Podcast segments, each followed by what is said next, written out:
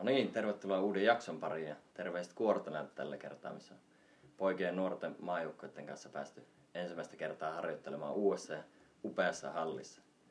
Ensimmäinen jakso, mikä tehtiin sillä Englannin reissulla, on herättänyt keskustelua ja mielipiteitä ja se onkin meillä tässä tavoitteena. Että nämä keskustelut jäisi vaan muutamien ihmisten väliseksi. Että tietoa saataisiin levittyä mahdollisimman laajalle. Tänään meillä on vieraana synttäri, sankari ja nuorten maajoukkojen vastuuvalmentaja Matti Parojärvi. Tervetuloa. Ja aiheena muun muassa yhteistyö Brittien ja Japanin kanssa, harjoitusmäärät sekä Matin näkemys nuorten toiminnasta ja Suomen voimistelun askeleista kohti parempaa menestystä.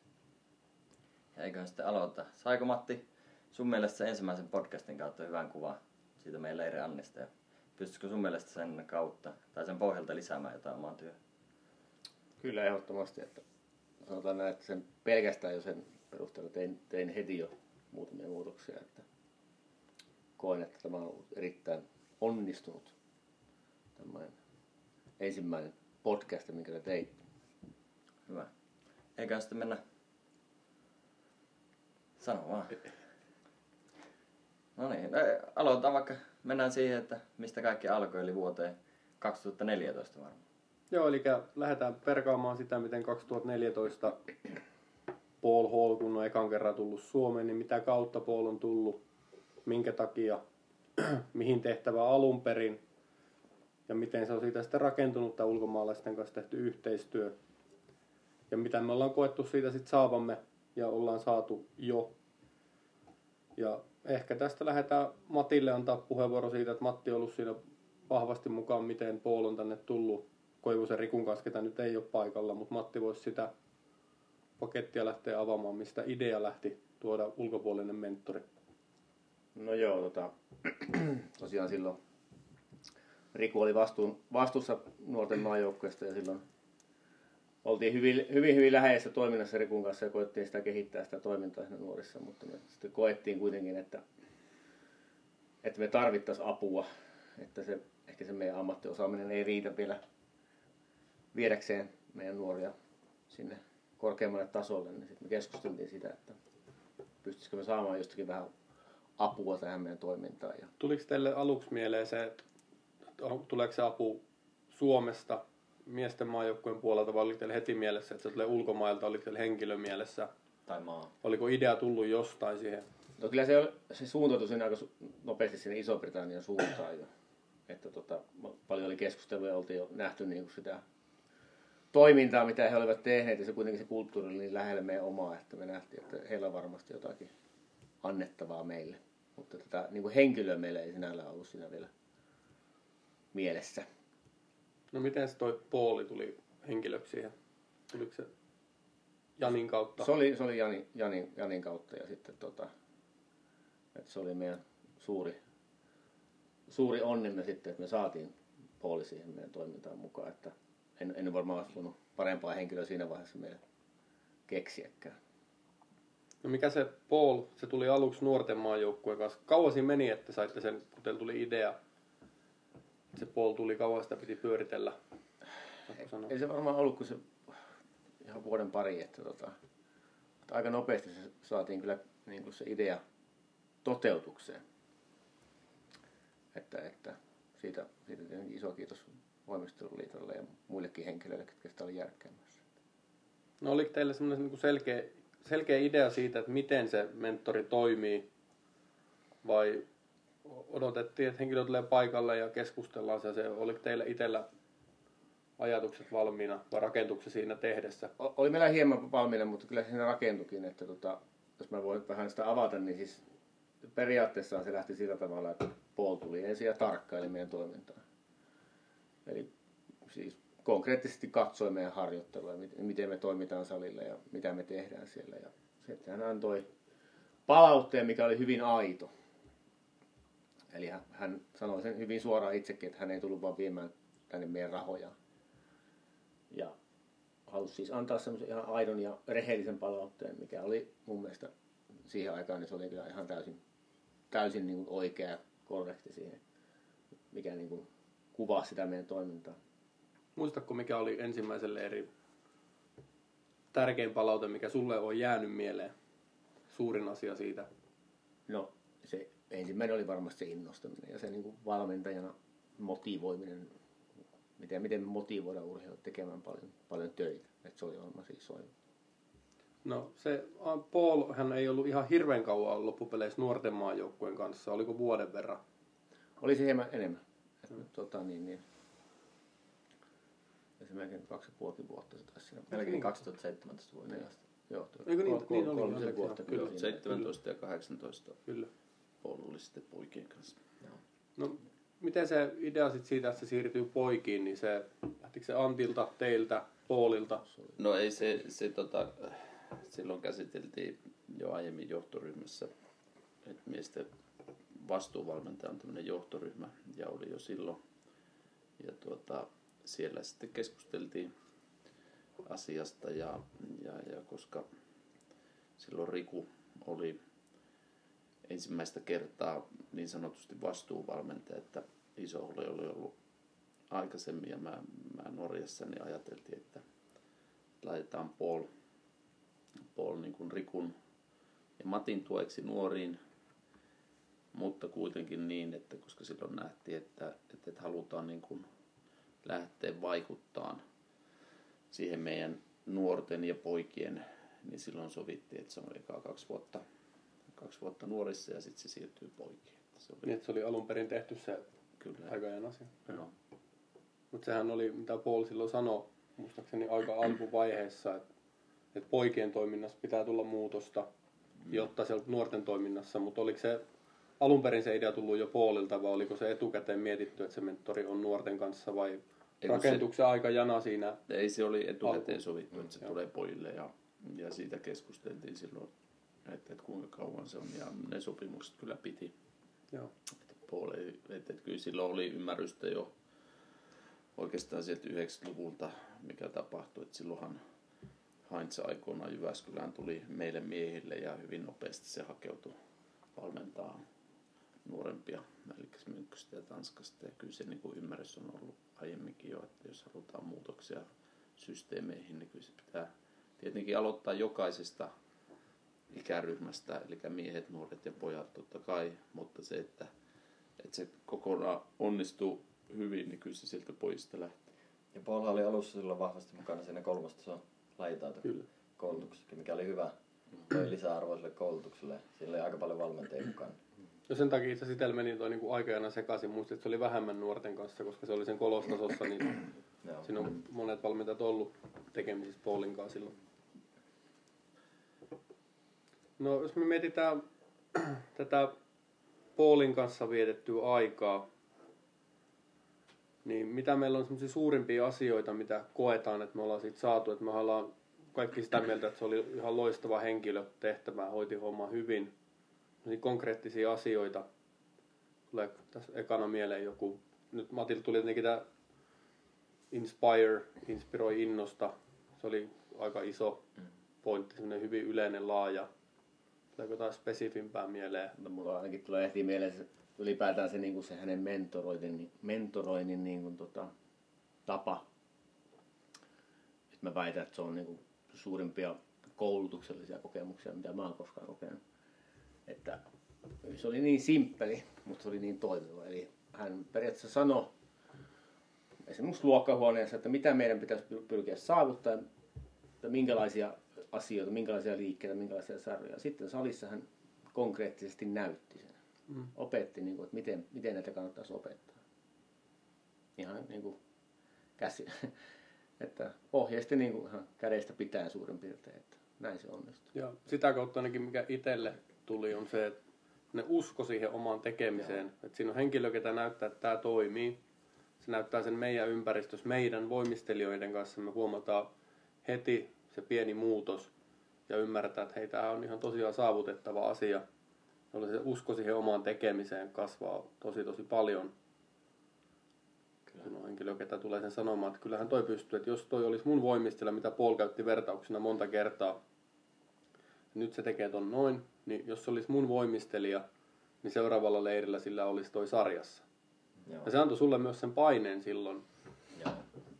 Ja harmitti kovin, jollei se ollut siinä kunnossa. Mutta silloin myöskin tuli Paulilta se tuki siihen, että mitä nyt pitää tehdä, mitä olette tehnyt, että sen kanssa pystyy käymään hyvin aitoja keskustelua, koska Paul ei myöskään, se ei kaunistellut niitä asioita liikaa, vaan se on hyvin rehellisen ja aidon palautteen, niin kuin Matti tuossa sanoi. Joo, kyllä itselläkin oli se usko ehkä se yksi suurimmista, mitä häneltä sai. Se aika selkeästi näytti sen polun, mikä oli vaikea, mutta toisaalta taas aika yksinkertainen. Kyllä. Sillä itselläkin oli se motto, että dream, believe ja achieve.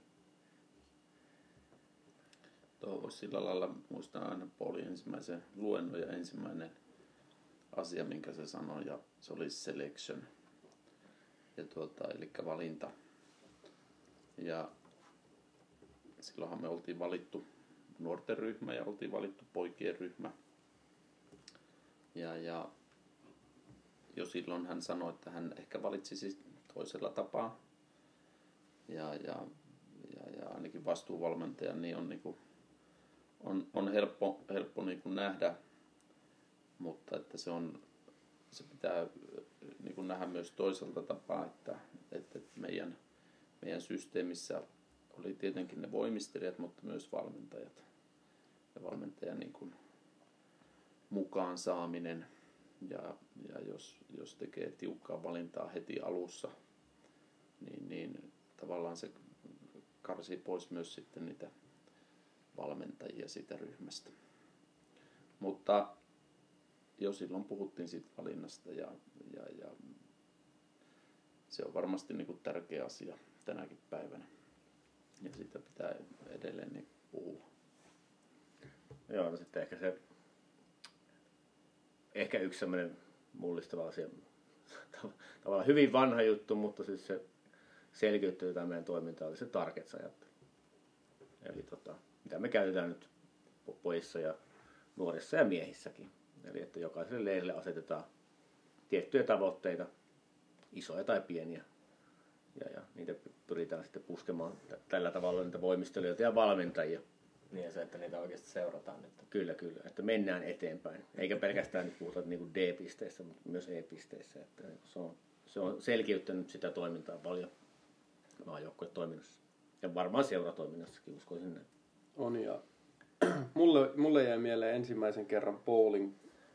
Polku oli poikien leirillä, tai mä olin ekaa kertaa bowling kanssa poikien leirillä. Mentiin ekan vai tokan treenin jälkeen, luin tuossa vähän palautetta. Niin ensimmäinen, mitä se sanoo, oli, että tuossa salissa on hirveän hiljasta. Sinne pitää saada tunnelmaa. Ja nyt kun me ollaan opittu tähän target-ajatteluun, niin pojat jo vähän tietää itsekin, että toi toinen näyttää nyt targetin, jos se on semmoinen vaikea target, että se on muutaman leirin siinä liikkunut jo targetin ympärillä se saa, niin siellä välillä tulee niitä aidosti hienoja tilanteita. Tänään tuli muutama. Et siinä vähän sali pysähtyy, kun yksi kaveri menee tekemään targettia ja saa sen. Ja kaikki on aidosti innoissaan siitä tilanteesta, että se tunnelma salilla on myöskin kehittynyt ja siihen ollaan ehkä keskitytty myöskin enemmän, koska kyllähän se ruokkii sitä oppimista tosi no. voimakkaasti. Ja yleensäkin just se rooli on niin sillä valmentajalla luoda se energia sinne Kyllä. salille ja siihen reeniin. Ja tänään oli salilla, tänään siinä mun mielestä onnistui. Tänään onnistuttiin tosi, tosi, hyvin. tosi hyvin, että oli monta tilannetta, että oma voimistelija ei ehkä saanut itsestään sitä 100 prosenttia irti liikkeestä, liikkeen kanssa, mikä olisi ehkä pitänyt pystyä tekemään ja pystyy tekemään. Mutta käytettiin hyvin toisiamme hyväksi siinä, että pyydettiin toinen valmentaja menee katsomaan se ja antamaan neuvoja. Neuvot saattoi olla teknisiä, mutta niiden tavoite oli saada se voimistelija ottamaan itsestään enemmän irti. Ja siinä onnistuttiin tämän treenin aikaan aika monta kertaa tosi hienosti. Ja sillä tavalla saatiin myös muut voimistelijat ohjautumaan siihen tilanteeseen ja seuraamaan se tilanne. Ja mun mielestä on hyvin menty siinä yhteistyössä eteenpäin, että ei välttämättä edes valmentajan tarvitse pyytää, että sinne toinen tulee, vaan että joku Kyllä. huomaa sen tilanteen, niin itse oma-aloitteisesti menee sinne. Ja tämä selection-homma, mistä Antti puhuu, eli urheilijoiden valinta, meillä puhutaan paljon myös lahjakkuuksien löytäminen, etsiminen. Se oli myös viimeinen asia, minkä Paul meille sanoi Latvian leirillä toissa vuonna, kun siltä kysyttiin, mikä on viimeinen neuvo, minkä annat meille, niin viimeinen neuvo myöskin oli selection. Ja Paul käytti siinä vertausta, että tässä lajissa monta kertaa se lahjakas voimistelija tekee valmentajan eikä toisinpäin. Koska sä vaadit sen lahjakkaan voimistelijan, jotta voit, voit edes kuvitella valmentavasti sillä tavalla, kun koulutuksissa opetetaan. No yksi iso, mikä Polto tuli, oli tämmöinen sarjapyramiidi, eli pääkilpailuun valmistava pyramidi. Niin Matti, miten tämmöinen sarjapyramiidi käytännössä toimii ja miten sitä on jalkautettu maajoukkojen ja jopa seurojen toimintaan? Joo, tosiaan hän toi tämmöisen kahdeksan viikon, kahdeksan viikon tota, pyramidimalli, eli mikä tarkoittaa siis sitä, että ensimmäisellä viikolla liikutaan ehkä tuolla enemmän perus, perussarjojen puitteissa ja sitten pikkuhiljaa vaikeutta lisätään ja mennään niihin itse kilpailusarjoihin, jossa sitten tulevat myös todella korkeat nämä sarjamäärät.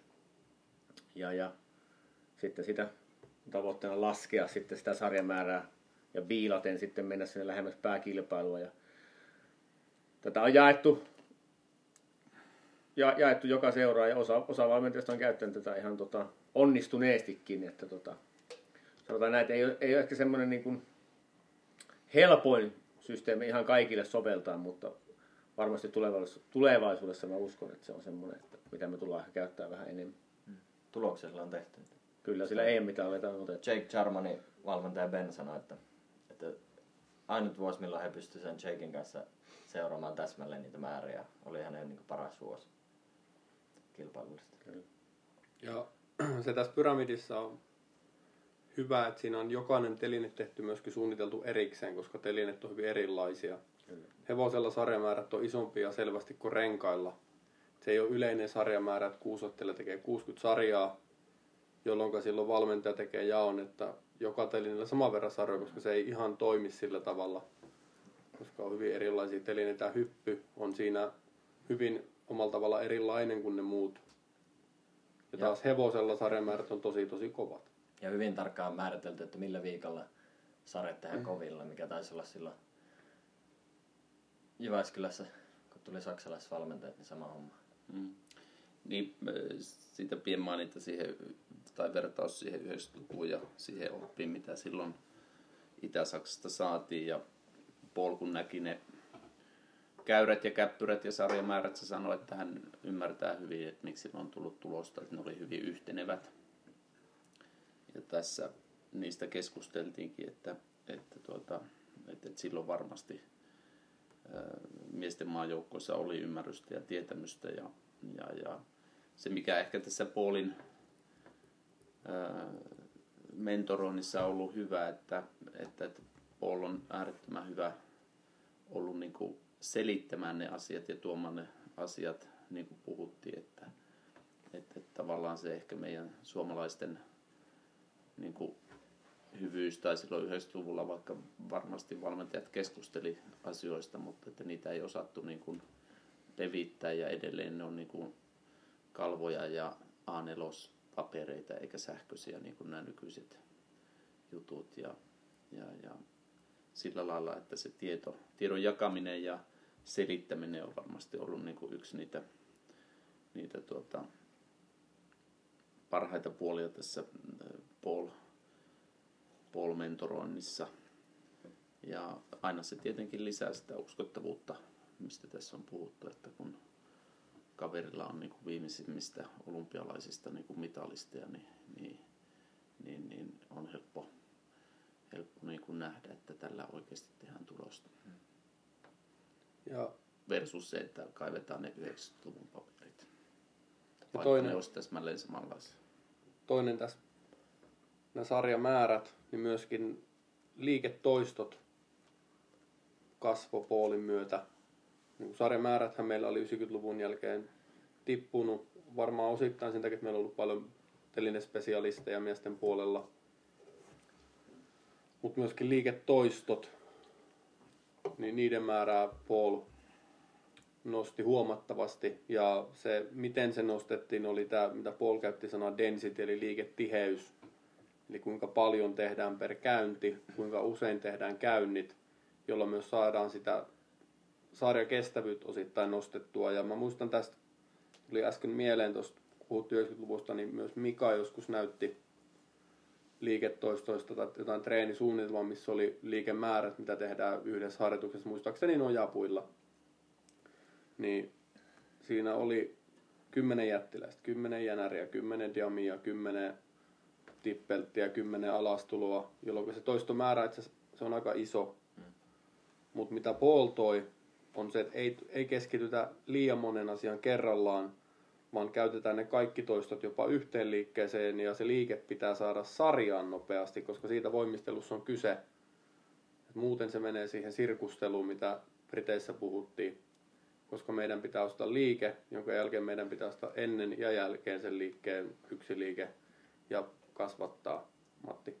Niin, tota, tästä mä muistan tämmöisen tilaisuuden, muistaakseni se oli siellä kolmostasolla, missä Paul, Paul puhui tästä ja hän kysyi se meiltä, että jos otetaan just nojapuuta tai diamito. Hän kysyi, että no montako te teette sen reenissä. No se, sieltä tuli, että 15, 20 ja sitten hän sanoi, että no he tekee 75. Sitä voi aika nopeasti päätellä, että jos voimistelija tekee neljässä reenissä 75 versus neljä kertaa, neljässä reenissä 20, niin kyllä se oppimisprosessi varmaan pikkusen nopeampi on sillä 75. Mutta Paulin taas tuntien hän ei pysähtynyt siihen, vaan hän meni sitten saliin ja hän näytti, miten hän toteuttaa se. Ja se on se iso juttu. Että ei vaan kerrota, että okei, meillä on tämmöiset luvut, no enemmän kuin teillä, mutta hän näytti, että miten me niihin päästään. Ja kun Paul piti tästä, niin se piti monta kertaa ikään kuin demotreeninä sen mm. klinikat. Niin siinä myös nähtiin, miten se innostaminen toimii. Juuri näin. Miten ne pojat saadaan innostumaan tekemään 75 toistoa.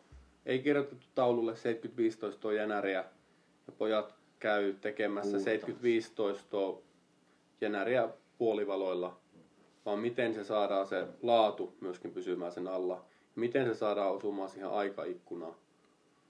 Ja yksi kanssa mikä muuttui oli sen liikkeiden saaminen sarjaan, että kun ehkä ennen oli, että kun saat yhden diamidovin nojapuilla tai katsevin rekillä, että se on siinä, sitä aletaan laittaa sarjaa. Se muuttuu se tarkenta ajattelukin niin, että kun saa Damidoviin, niin seuraavalla leirillä sun pitää näyttää kolmen damia samalla käynnillä. Jos tämä Paulin mentori Venäjältä sanoo mulle, että sitten liike on valmis sarjan, kun sä pystyt näyttämään se yhdeksän kertaa ja alastulo päälle. Kyllä. Ja tähän, tässä Densitissähän oli myös se, se sarjan saamisen ajattelu oli hyvin merkittävää, että kun niitä myös tehtiin ja harjoitettiin niitä liikkeitä, niin aika harvoin tehtiin yksittäinen toisto myöskään harjoitteluvaiheessa, vaan tehtiin useampi toisto käynnin aikana, jolloin se liiketiheys kasvaa. Ja niitä myös yhdisteltiin vähän eri tavoilla niitä liikkeitä. Puolilla oli nojapulla jänäriin, jos tehtiin palikoilla, niin tehtiin ikään kuin rekkikäännöksinä niitä, niin tehtiin monta jänäriä putkeen, niin ilmaväliheiluntoja – jolloin taas saadaan toistoa eri tavalla. Se on myös hieman hauskaa noille nuoremmille pojille. Ikään kuin kikkailua, mistä kuitenkin opitaan tekemään liike eri tavalla erilaisista asennoista, jolloin se osaamisen taso myöskin kasvaa. Ja sitten just tämä, löydettiin just näitä keinoja, että me saadaan niitä toistoja mahdollisimman tehokkaasti. Että vältettä, vältettäisiin sitä, että te, tehdään se 11. Ja sitä kautta, kun me saatiin paljon niitä toistoja, niin sit myös se, niin kuin se se englanninkielinen sana conditioning alkoi paranemaan. Eli se niin kuin, tavallaan se lihaskestävyyttä ehkä voisi sanoa tässä tapauksessa, mutta se jaksaminen parani ja sitä myötä sitten niin se reenikapasiteetti nousi paljon paljon isommaksi. Ja samalla opi, opimme myös innostamaan paremmin ja käyttää toisiamme avuksi, niin kuin jo aikaisemmin puhuttiin, koska se liittyy siihen densityin, mitä me tänään tehtiin. Toinen valmentaja meni voimistelijan kanssa, antoi neuvoa. Voimistelija kuunteli viisi sekuntia ohjeen, lähti taas puurtamaan täysillä seuraavaan käyntiin saatiin lisää toistoa myöskin sitä kautta.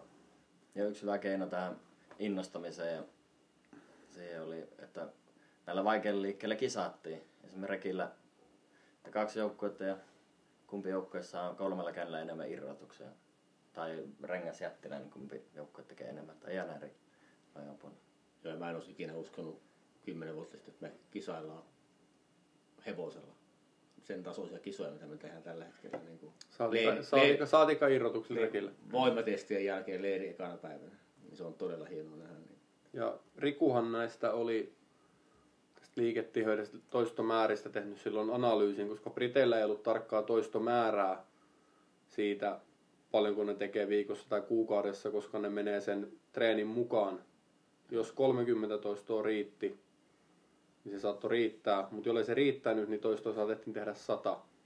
Rikuhan teki siitä arvion, paljon se tarkoittaa toistomäärin kuukaudessa, laski omien voimistelijoiden kanssa paljonko he tekee, ja huomattiin, että siinä oli tosi iso käppi, mitä Riku lähti Rikun tapaa hyvin systemaattisesti statistiikan kautta ratkomaan ja tulokset oli ihan loistavia.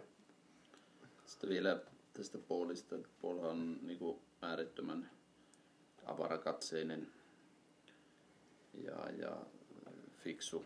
Ja se ymmärti sen heti, että meidän tuntimäärät on huomattavasti pienemmät. Ja tästä density, densitystä puhuttiin sen takia, että kun se miettii, että millä keinoin suomalaiset saa, niin se näytti niitä keinoja meille, koska meillä on vähempi tunteja. Nyt kun me vieraillaan esimerkiksi Briteissä nyt South Essexistä, niin se density ei ole ihan semmoinen, mitä se Paul teki täällä leireillä. Mm. Mutta se ymmärretään miksi, koska heillä on se tuntimäärä erilainen. Mm. Mutta että se pitää vielä ymmärtää, että se teki meille mallin. Että se niin fiksusti ajatteli, että se ei kopioinut puhtaasti sitä brittimallia, vaan se mietti, että miten me saadaan niitä. Se pitää vielä sitten ymmärtää sinne pohjalle. Yksi vielä tähän Paulilta tulleisiin juttuja, varmasti Antti Lemppari on tämä, kysyttiin, että mikä ero on suomalaisilla ja Brit- britannialaisilla valmentajilla oli se, että meidän valmentajat on Booksmart ja heidän valmentajat on Gym Smart. Haluatko Antti avata vähän, mitä tarkoittaa, kun valmentaja on Gym Smart? Niin, no ehkä se sillä lailla, että, että tuota, tämä liittyy vähän, tai tämä on hyvä ottaa tässä esille, koska se liittyy tällä hetkellä vähän laajemminkin suomalaiseen huippuurheiluun ja sitä huippuurheilusta puhumiseen ja rahajakoon, mutta että se, se juttu on se, että, että tota, eka pitäisi niinku harjoitella ja pitäisi harjoitella sillä lailla, kun niinku sun kanssa kilpailijat harjoittelee siellä sitä lajia. Ja sitten kun sä sen teet huolella, eli siellä voimistelusalin sisällä ratkaiset ne asiat sille, että sä harjoittelet kilpailukykyisesti, niin sitten voidaan ruveta miettimään tota, ravintoja ja lepoja ja niin päin pois ja laittaa siihen niin kuin asiantuntijoita ja muuta. Mutta jos et saa ratkaissut sitä, mikä on se ydin, eli se lajiosaaminen, jos et sä siinä on niin kuin kansainvälisellä tasolla, niin sitten ei niitä muitakaan tarvii järjestää. Ja tässä kun treenimääristä puhuttiin, niin se on, se on ollut myös iso asia, mikä Paulilta on tullut. Meillä oli, ennen kuin Paul tuli, niin se ajatusmalli oli niin, että alle poikien maajoukkueessa laitetaan perustekniikat kuntoon. Se on se urapolku. 14-vuotiaaksi mennessä perustekniikat kunnossa. 14-vuotiaasta 18-vuotias eli nuorten maajoukkueessa opetellaan avainliikkeet, saadaan liikeryhmät kasaan, ehkä jollain teillä kovemmatkin lähdöt ja miehissä sitten haetaan sitä vaikeutta. Niin se tuli aika nopeasti Paulin kautta. Että itse asiassa poikien maajoukkueessa jo ennen 14 vuotta pitää saada liikeryhmät ja hyvät perussarjoittelineille, jonka jälkeen nuorten maajoukkueen aikana, se neljän vuoden aikaikkuna, voidaan keskittyä sarjan vaikeuttamiseen, jotta kun siirrytään miehiin, ne sarjat on jo kohtuullisen kilpailukykyiset, ellei jopa jo kilpailukykyiset miesten tasolla, jolloin mm. se siirtymävaihe on mahdollinen, koska se on se ongelmavaihe myöskin meidän suomalaisessa urheilussa, kun siirrytään miesten maajoukkuetasolle, jolle se siinä kohtaa pärjää, niin sulla on aika kuiva, kuivaa kautta muutama vuosi. Niin käytännössä hänen toive oli se, että nuorten maajoukkueilla ottelijoilla ei jäisi yhtään aata voimaa millään telineellä ja että D-alastulo olisi nuorissa jo valmiina. Kyllä. Ja jos se halutaan, niin se tarkoittaa, että poikien ryhmässä tarvii tapahtua asioita ja silloin ennen 14 vuotta tarvii jo ennen 12 vuotta. Se koko meidän urapolku, miten me oltiin mietitty, Aikaistu. niin se aikaistui mm. vähintään neljällä vuodella. Ellei jopa, no neljällä vuodella se ainakin aikaistui. Ja mitä se tarkoitti, kun me ymmärrettiin, että sen pitää aikaistua, meidän pitää myös aikaisemmin harjoitella enemmän. se oli merkittävä asia. Si- siinä mä muistan Rikun kanssa puhuttiin silloin, että, tota, että, että ensimmäinen tavoite oli, että aikaistetaan sitä kaksi vuotta. Ja siinä oli se, että, että silloin tehtiin listaus, että kuinka moni nuorten ryhmästä saa kaikki liikeryhmät tehtyä kisoissa. Ja tota, mä en muista, että oliko se ihan tarkkaan nyt Riku osaisi siihen vastata paremmin, kuin, että, että oliko se siinä lähtötilannesta 2014 taisi olla jopa, että ei ollut yhtään tai sitten oli yksi. Ja, ja tuota, nyt me ollaan päästy siihen, että meillä on pojissa voimistelija, joka teki kaikki liikeryhmät, eli 14-vuotiaana. Ja, ja tavallaan nyt ollaan, jos siitä tilanteesta, että se on 18-vuotias, niin nyt meillä on se 14-vuotias. Mutta eka, eka tavoite oli kaksi vuotta ja nyt jos sen tolleen laittaa, niin se on varmaan lähempänä sitä neljä vuotta, kyllä. Ja, ja ne on, ne on niin todella isoja huimia hyppäyksiä, koska kuitenkin se, se tuota, keskittyminen on ollut myös niin kuin niihin perusteisiin, eikä vaan siihen, että saadaan niitä liikkeitä ja, ja, ja liikeryhmiä. Että ei ole katsottu sitä Code of Pointsia niin tarkasti. Ja se, miten tämä muutos on tapahtunut, niin sehän on nykyään hyvin arkipäiväinen ajattelutapa jo meillä, vaikka se on tapahtunut noin neljä vuotta sitten, tämä muutos. Sitä alettiin tosissaan miettimään, että tämä on realistinen, meillä on keinot tehdä se. Ja nyt me olemme olla siinä tilanteessa, että se on meidän tavoite aidosti, se ei ole utopistinen unelma, vaan sä koet vähän epäonnistunees, jolle et sä onnistu siinä. Mm. Ei niin, että sä oot kova onnistuja, jos sä onnistut siinä, vaan pikemminkin toisinpäin. Mitä mä oon tehnyt väärin, että mä en onnistu. Mm. Niin paljon se toiminta ja osaaminen on myöskin kehittynyt. Ja just niin tämä, että mitä tässä on tapahtunut myös sen puolin tulon myötä, mitä hän itsekin puhui, että kun ää, Louis Smith otti ensimmäisen mitallinsa juniori EMistä, niin se oli semmoinen vähän niin kuin tiennäyttäjä, että jos hän, hän pystyy, niin joku muukin pystyy. Ja nyt sitä on nähnyt Suomessa ihan liikkeidenkin kohdalla, että voimistajat näkee salille, että tuo pystyy tuohon, niin kyllä mäkin pystyn. Ja nyt jos tulee tämmöinen tilanne just, että nyt meillä on poikia, ketkä tekee kaikki liikeryhmät, ja se on alkaa olla kaunis, niin kauniin näköistä voimistelua, niin kuin Antti puhuu, että perusvoimistelu alkaa, niin siihen alkaa moni uskomaan. Että se on mahdollista, että se ei ole mikään niin kuin, just niin kuin Ville sanoi, että utopistinen, että se on, alkaa olla kohta arkipäivä. Ja se yksi väylä, mitä Paul käytti myöskin tämän ymmärtämiseen, sillä oli se tehtiin ne tavoitesarjat nuorille ja pojille, mikä konkretisoi sen tavoitteen. Ja me oltiin, ymmärrettiin, että nämä on ne sarjat, mitä me halutaan. Sitten sitä lähdettiin sitten tuomaan alaspäin, että mitä se vaatii. Ja siinä tuli monta vaatimuskohtaa. Ei ollut vaan ne liikkeet, vaan mitä ne liikkeiden oppiminen vaatii, harjoitusmäärät, mistä puhuttiin jo osittain, puhutaan hetken päästä varmasti lisää. Ja puolilta tuli myös tämmöinen hyvä dokumentti, mikä oli Training Young Gymnasts, eli muutaman A4 lista, missä oli oleelliset asiat kahdeksanvuotiaasta 14-vuotiaaksi asti valmentamisessa. Ne oli telineittäin rakennettu, oli pieni esimerkki harjoitussessio, mutta oli myöskin se, että paljonko pitää olla tunteja, miten ne tunnit jaetaan, mitkä on ne oleelliset liikkeet, mihin keskitytään, minkä tapaisia harjoitteita me käytetään niiden oppimiseen, mikä taas toi sitä konkretiaa siihen. Ja kun sitä lappua luki, niin kyllähän se helpotti omaa suunnittelua todella paljon. Tähän sama oli hyvä luento silloin Paulilta valmentajille, kun se aloitti se, että kysymällä meiltä, että kuinka mahdollisena pidätte sitä, että suomalainen ottelee kohta 80, suomalainen nuori. Ja sitten kaikki oli vähän, että no, onko se välttämättä niin mahdollista. Sitten se otti meidän yhden voimistelijan sarjat siihen flappitaululle ja oliko se 73 pistettä tai jotain se ottelu niillä. Sitten se alkoi hiljalleen, tai yksi kerrallaan kysymään, että jos noikselle vaihdetaan tuo liike tähän liikkeeseen ja rekillä vaihdetaan tää tähän ja näin edespäin. Että onko mahdollista ja kaikki oli, että no kyllä tuo kuulostaa mahdolliselta ja sitten se ottelu oli 75 tai 76. Sitten mentiin hiljalleen näin eteenpäin ja sitten yhtäkkiä oltiinkin siellä 80 ja kaikki ehkä ymmärsi, että se ei olekaan niin vaikea se polku. Joo, se progressiivisuus siihen. Ja tästä tekemiseen. päästiinkin sitten osakseen just siihen, mitä Paul paljon painotti, on se, niin kuin se puskeminen. Ja hän sanoi, että pushing.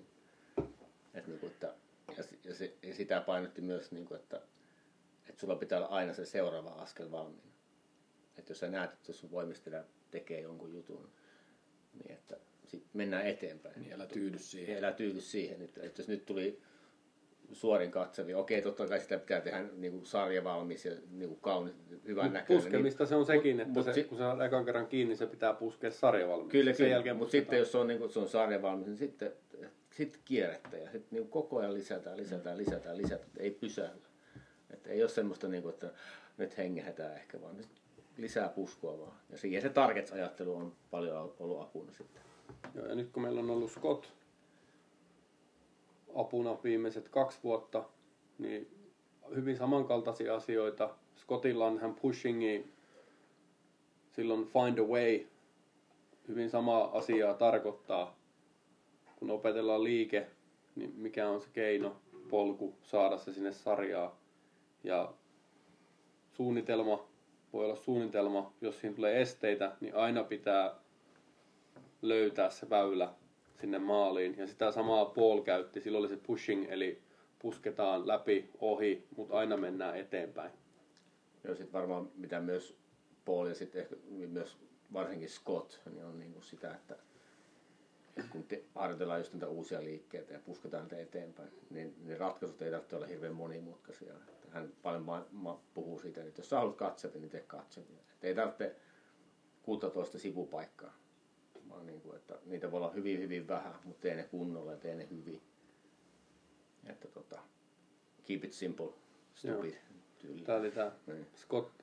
Paulhan käytti vähän enemmän, ehkä näytti enemmän harjoitteita, käytti hieman enemmän, mutta toki Paul käytti ne myös tarvittaessa ne harjoitteet. Kyllä. Niitä ei tehty pelkästään muuten, vaan niillä oli aina jokaisella tarkoitus. Ja Scott ja South Essexin sali ylipäätänsä on hyvin suoraviivaisia lähestymistavassa liikkeisiin. Sekä toistojen kautta että myöskin harjoitteiden kautta. Et siellä on pyritty karsiin harjoitteiden määrä ainoastaan niihin tärkeimpiin mahdollisiin harjoitteisiin, jotta se eteneminen on mahdollisimman nopeita, anteeksi, nopeata ja päästään eteenpäin.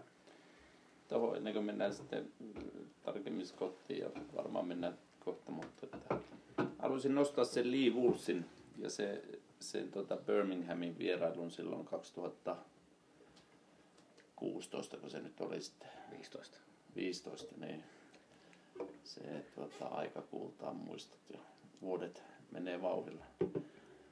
Niin tavallaan mun mielestä se oli hieno, hieno sikäli onnistuminen siinä, että siellä oli Joe Fraser ja Joe Fraser oli viime vuonna maailmanmestari.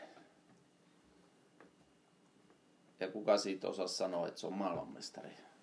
Se on 15, eli neljän vuoden päästä näyttikö se maailmanmestari? Ei se nyt näyttänyt maailmanmestarilta, se oli hyvä poika.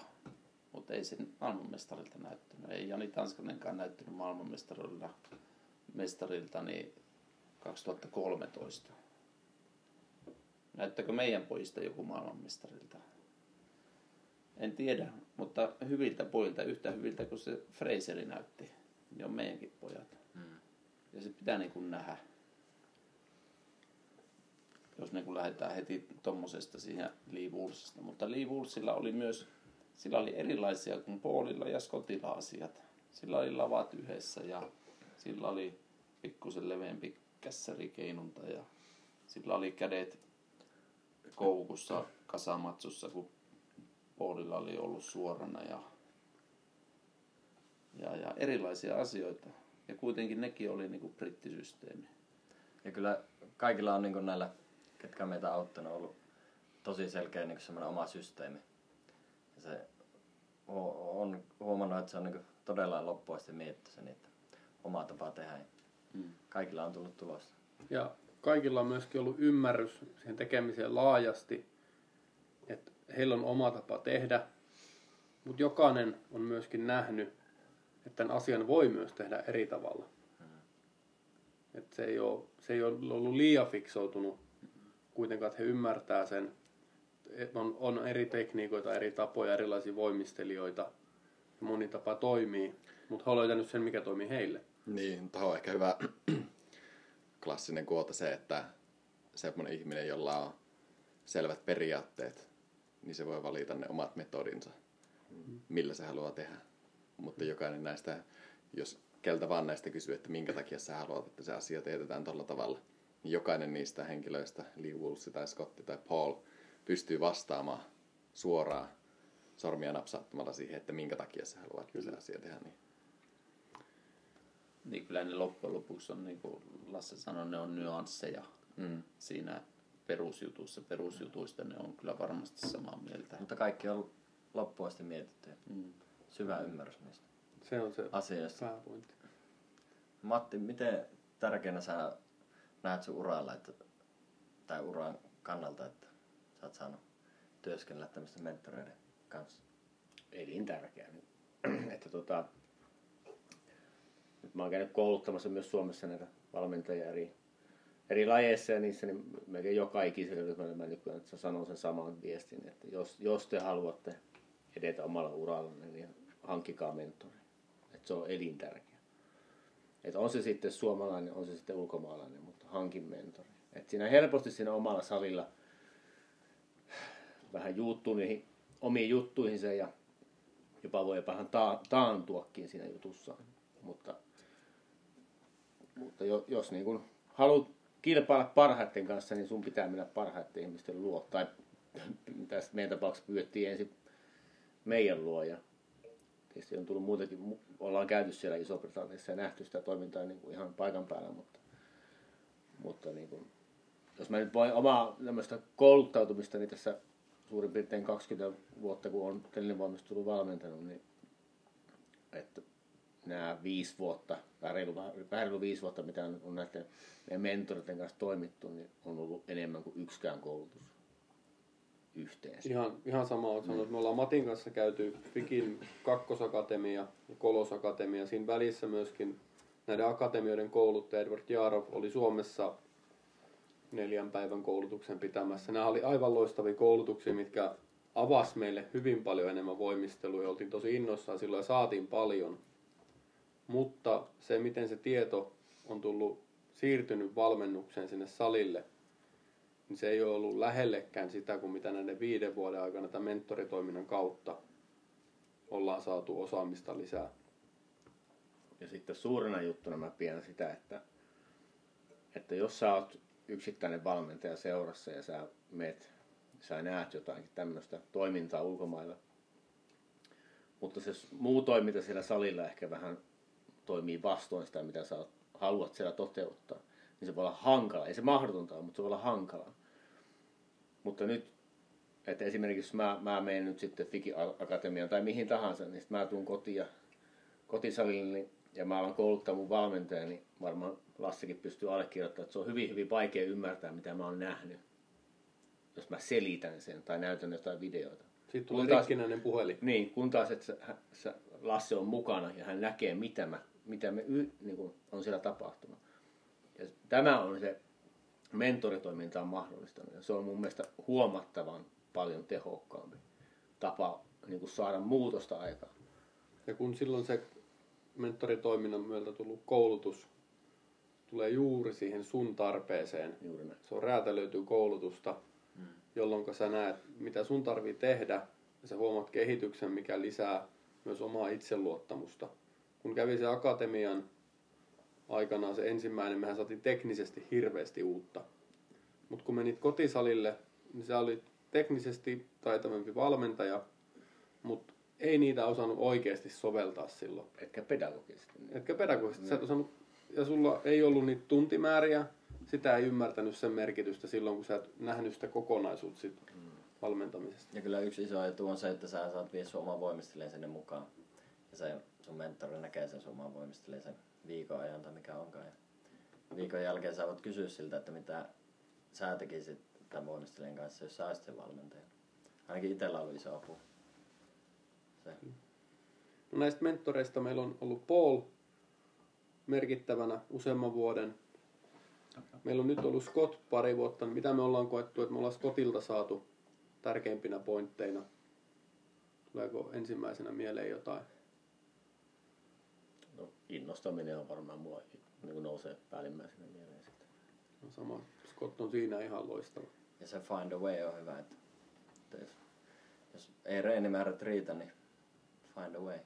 Mutta ehkä semmoinen se tehokkuus, se, kun Scott tuli tänne tämän Antonin kanssa, niin se tekemisen tehokkuus, kaikki oli mietitty harjoitteita myöten, että mikä on se, mitä äsken puhuttiin jo, että mikä on se tehokkain harjoite, mikä todennäköisimmin toimii. Millä tavalla tarvitaan vähiten harjoitteita. Milloin, jos me tämä fyysistä harjoittelua, voimaharjoittelua, niin mikä on se jopa vähin riittävä määrä, jotta se ajankäyttö maksimoidaan, mistä jo viime podcastissa puhuttiin. Niin se on niin Scottilta tullut hyvin tärkeänä asiana, että miten saadaan mahdollisimman paljon myöskin sitä densityä yhteen harjoitukseen. Ja kyllä isona on isona erona sen Scottin tulon jälkeen on se, että nyt meidän poikien maajoukkaryhmän voimistelijoilla on paremmat asennot kuin suurimmalla osalla siitä nuorten ryhmästä. Kyllä. Et siihen on tullut iso parannus tarkkuuteen, mikä osittain kyllä tullut sieltä Japanista myös. Ja se oli seuraava kysymys, että mitä me ollaan. Me ollaan myös Japanissa. Japani on käynyt, Antilla oli tähän.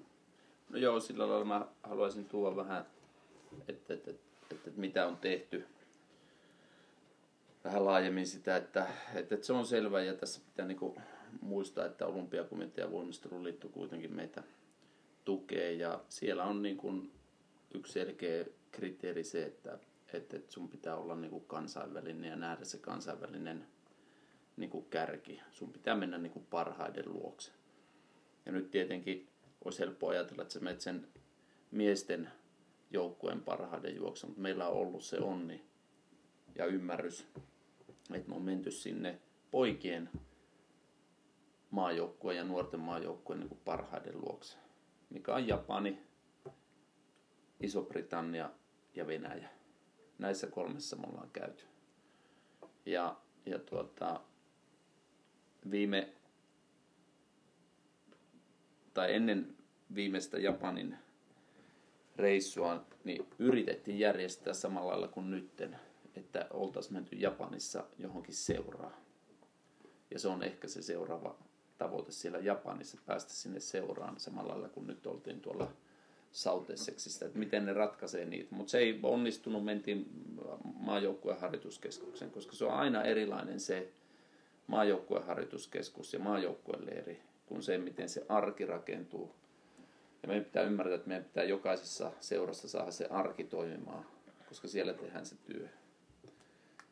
Lyhyt maininta ehkä siitä Venäjästä, että mä kun tämmöinen tuota, hieman kokeneempi olen, eli sieltä vähän vanhempi, voisi sanoa näin, niin tuota, aina ihanoinut sitä venäläistä ja vanhaa niin kuin Neuvostoliiton voimistelukoulua, mikä on ollut kuitenkin niin kuin se ylivoimasin, ylivoimasin voimistelukoulu maailmassa niin kuin 70- ja 80-luvulla, mistä myös Japani paljon pohtaa, mistä britit pohjaa. Niin tuota, että, kyllähän siellä niin kuin Pietarissa se ö, tekninen osaaminen ja metodiikka oli aivan niin kuin maailmankärkeä ja nyt nähdään, että edelleen niin Venäjä on tullut takaisin mie- miesten voimistelussa ja on, on, on joukkueen maailman parha, paras tällä hetkellä. Niin se on hyvää. Mutta se, että, että niin kuin Japanissa ja Venäjällä, niin ehkä se heidän kulttuuri on niin kuin kauempana siitä, mitä, mitä meillä tällä hetkellä on. Ja sen takia se Britannia on niin kuin paras, paras vaihtoehto meille niin kuin tällä hetkellä. No Skotista, jos vielä jatketaan, vähän tuleeko vielä mieleen jotain teknisiä asioita, koska Skotilla on myös ollut omalla tavallaan tietyissä asioissa vähän edelläkävijän rooliakin. Kierteet, esimerkiksi Permannolla, niin Scott on myös niitä opettanut jo aikaisemmin. Ehkä jopa ennen Kentsoa. Mä muistelisin ainakin itse, että Max Whitlock, kun se ensimmäisiä kertoi pärjäs Permannolla jossain maailmankup-kisassa, niin se oli itse asiassa ihan maailman ensimmäisiä kavereita, kun teki semmoisen kierresarjan Permannolla, missä oli kolme kierrettä, kolme ja puoltakin kierrettä saattoi olla. Mm ja teki sen kierretekniikan eri tavalla, Kädet alhaalla. kädet alhaalla. Mm. Ja mun, mä muistaisin, että se on, se on mulle ensimmäinen kaveri, ketä on tehnyt mm. erinäköisen kierresarjan jo muutama vuoden ennen Kentsoa. Mm. Ja yhtenä isona on ne, että telineillä pitää olla selkeät ne fundamentaalit, mitä ollaan nyt täälläkin työstetty. Tarkoitatko perusperiaatteita? Perusperiaatteita, laina sanoja käyttämättä. Mutta se, että pitää olla selkeä ymmärrys niistä, miten telineet ja liikkeet toimii. Se, Siis- se on tuon. Ja niistä ollaan nyt, ne on myös hyvä tapa avata keskustelua, koska nyt ollaan täällä leirillä juteltu niistä paljon. Ja, Ja, huomata, ja huomataan sautaiseksi, me ollaan nyt varmaan kymmenen tuntia muutaman viikon aikana juteltu niistä ja me ollaan päästy Permannon ponnistus. Ja no, lähinnä Permannon ponnistus läpi. Ei kai tähän, tähän niin voisi käyttää kaksi, kaksi hyvää esimerkkiä. Toinen on Paulilta ja toinen on Norjasta. Ja se menee sillä lailla, että Paulkin niin sanoi, että hän kutsuu samalla lailla kuin nyt ollaan tekemässä tätä podcastia. Oli valmentaja, valmentajia, jotka oli intohimoisia voimistelun suhteen. Ne aloittaa keskustelemaan ja sitten tota, ne oli siellä Paulin talossa. Ne alkoi illalta keskustelemaan, vaimo meni nukkuun, vaimo heräsi aamulla – niin tuota, ne jatko edelleen siitä samasta aiheesta. Mikä oli rengas heilunta, jos mä oikein muistan. Kyllä, joo. No sitten se norjalainen on, että se on ihan vastaava. No vaimo herää aamulla ja sanoo, että, että, että vieläkö te puhutte siitä asiasta. Ei, koska meillä on vielä päästy puhumaan siitä, mistä meidän piti puhua. Ja kuitenkin koko yö on mennyt. Niin se ehkä kuvaa sitä intohimoa ja sitä keskustelun määrää, mitä pitää käyttää, jotta ne asiat saadaan niin kuin selviksi ja se yhteinen kieli löytyy. Ja yhteisen kieleen myös se, että molemmat puoliskot on sanonut, että he toivoisivat, että he näkee, että selkeä ero, että minkälainen on suomalainen voimistelija, että minkälainen tyyli meillä on ja minkälaiset tekniikat meillä on. Kaikki olisi, ei samassa muotossa, mutta jokseenkin saman näköisiä. Ja sehän on hyvin selkeä asia, missä me katsotaan maailman huippumaita. Japanilaiset, niiden voimistelun tunnistaa. Kiinalaisten voimistelun tunnistaa. Niillä on kiinalainen tapa tehdä, vaikka se tekninen ero on hyvin pieni. Mutta siinä tyylissä, asennoissa, niissä on se oma nyanssinsa, kuten on venäläisillä, kuten on jenkeillä. Kyllä. Jenkit käyttää tätä power gymnastics sanaa itse, eli semmoista niinku fyysistä voimistelua, mitä ne myöskin tekee. Nopeita kavereita ja japanilaisilla on taas se kauneus, venäläisillä on se tyylikkyys. Ja Tässä on pakko ujuttaa yksi semmoinen vanha, vanha tuota, periaate jälleen kerran. Pahoittelut siitä, että nämä tulee täältä takavasemmalta. Mutta tota, että tänään, tänään kun lähdettiin sitä vai eilen keskustelemaan siitä linjasta, niin mä puhun sen, heitin se avaruudellinen orientaatiokyky siihen pohjaan. Ja tuota, yksi semmoinen suomalaisuuden, niin kuin, no, niin kuin ehkä, ehkä mikä aina on ollut, että et, et suomalainen poika, josta tulee mies, niin se on aina ollut pikkusen niin hullu ja rohkea. Ei hullun rohkea, vaan rohkea. Ja semmoinen, semmoinen mitä me, mistä meitä on kehuttukin, on se, että pojat osaa todella hyvin hypätä trampoliinia. Me annetaan niiden hypätä trampoliinia Niin annetaan leikkiä. leikkiä siellä ja ö, jotkut, jonkun maan valmentajat ei niinku ymmärrä sitä, että miten me uskalletaan antaa. Me uskalletaan antaa sen takia, koska meidän pojat on tottunut. Se on semmoinen kulttuuri, mikä meillä on olemassa. Ja sitä kautta ehkä, ehkä tota, voisi olla yksi semmoinen suomalaisen linjan ö, niin kuin tyyli se, että meillä olisikin aika niin kuin hulluja temppuja. Sen lisäksi, että, että ne perustat on tyylikkäitä ja meillä on niin kuin osaamista siinä, koska jos ei sitä huolehdita, niin se on ihan sama, vaikka sä teet mansikoita ja hunajaa, jos sitä vähennetään joka liikkeestä kolmonen tai vitonen, niin se ei tule koskaan niin kuin tuomaan meille mestaruuksia.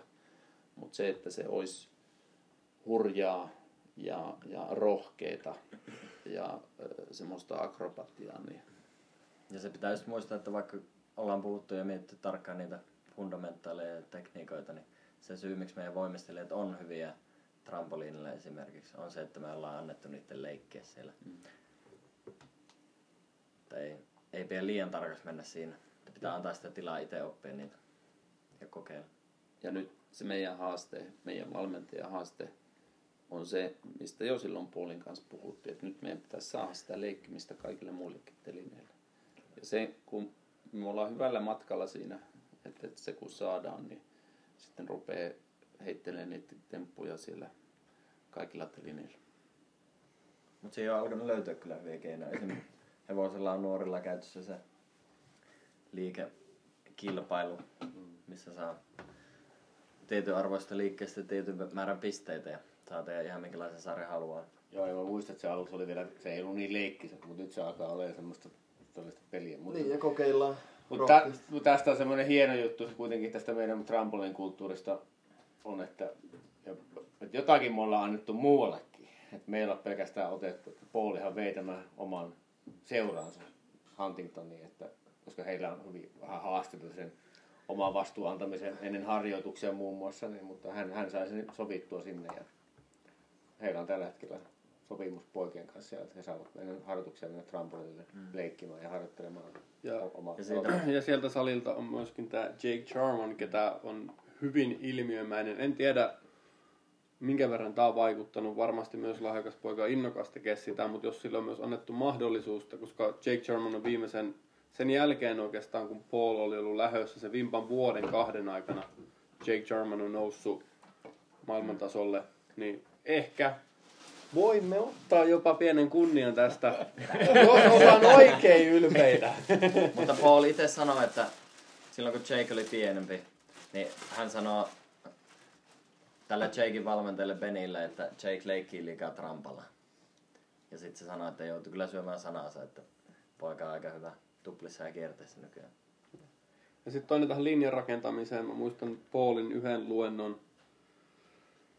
Oli nimenomaan, että minkälaista voimistelua me halutaan. Sillä oli kaksi, siinä oli muistaakseni kuvat. Oli tämmöinen tyylikäs klassinen, taisi olla venäläinen voimistelija. Tyylikäs perusasento. Toisessa oli kova liike menossa, ehkä vähän jalat suttasesti. Ja puhui sitä linjaa, että me tarvitaan se todella kaunis, klassinen, hyvä perusvoimistelu, perustekniikat, mutta me tarvitaan niitä kovia temppuja myöskin.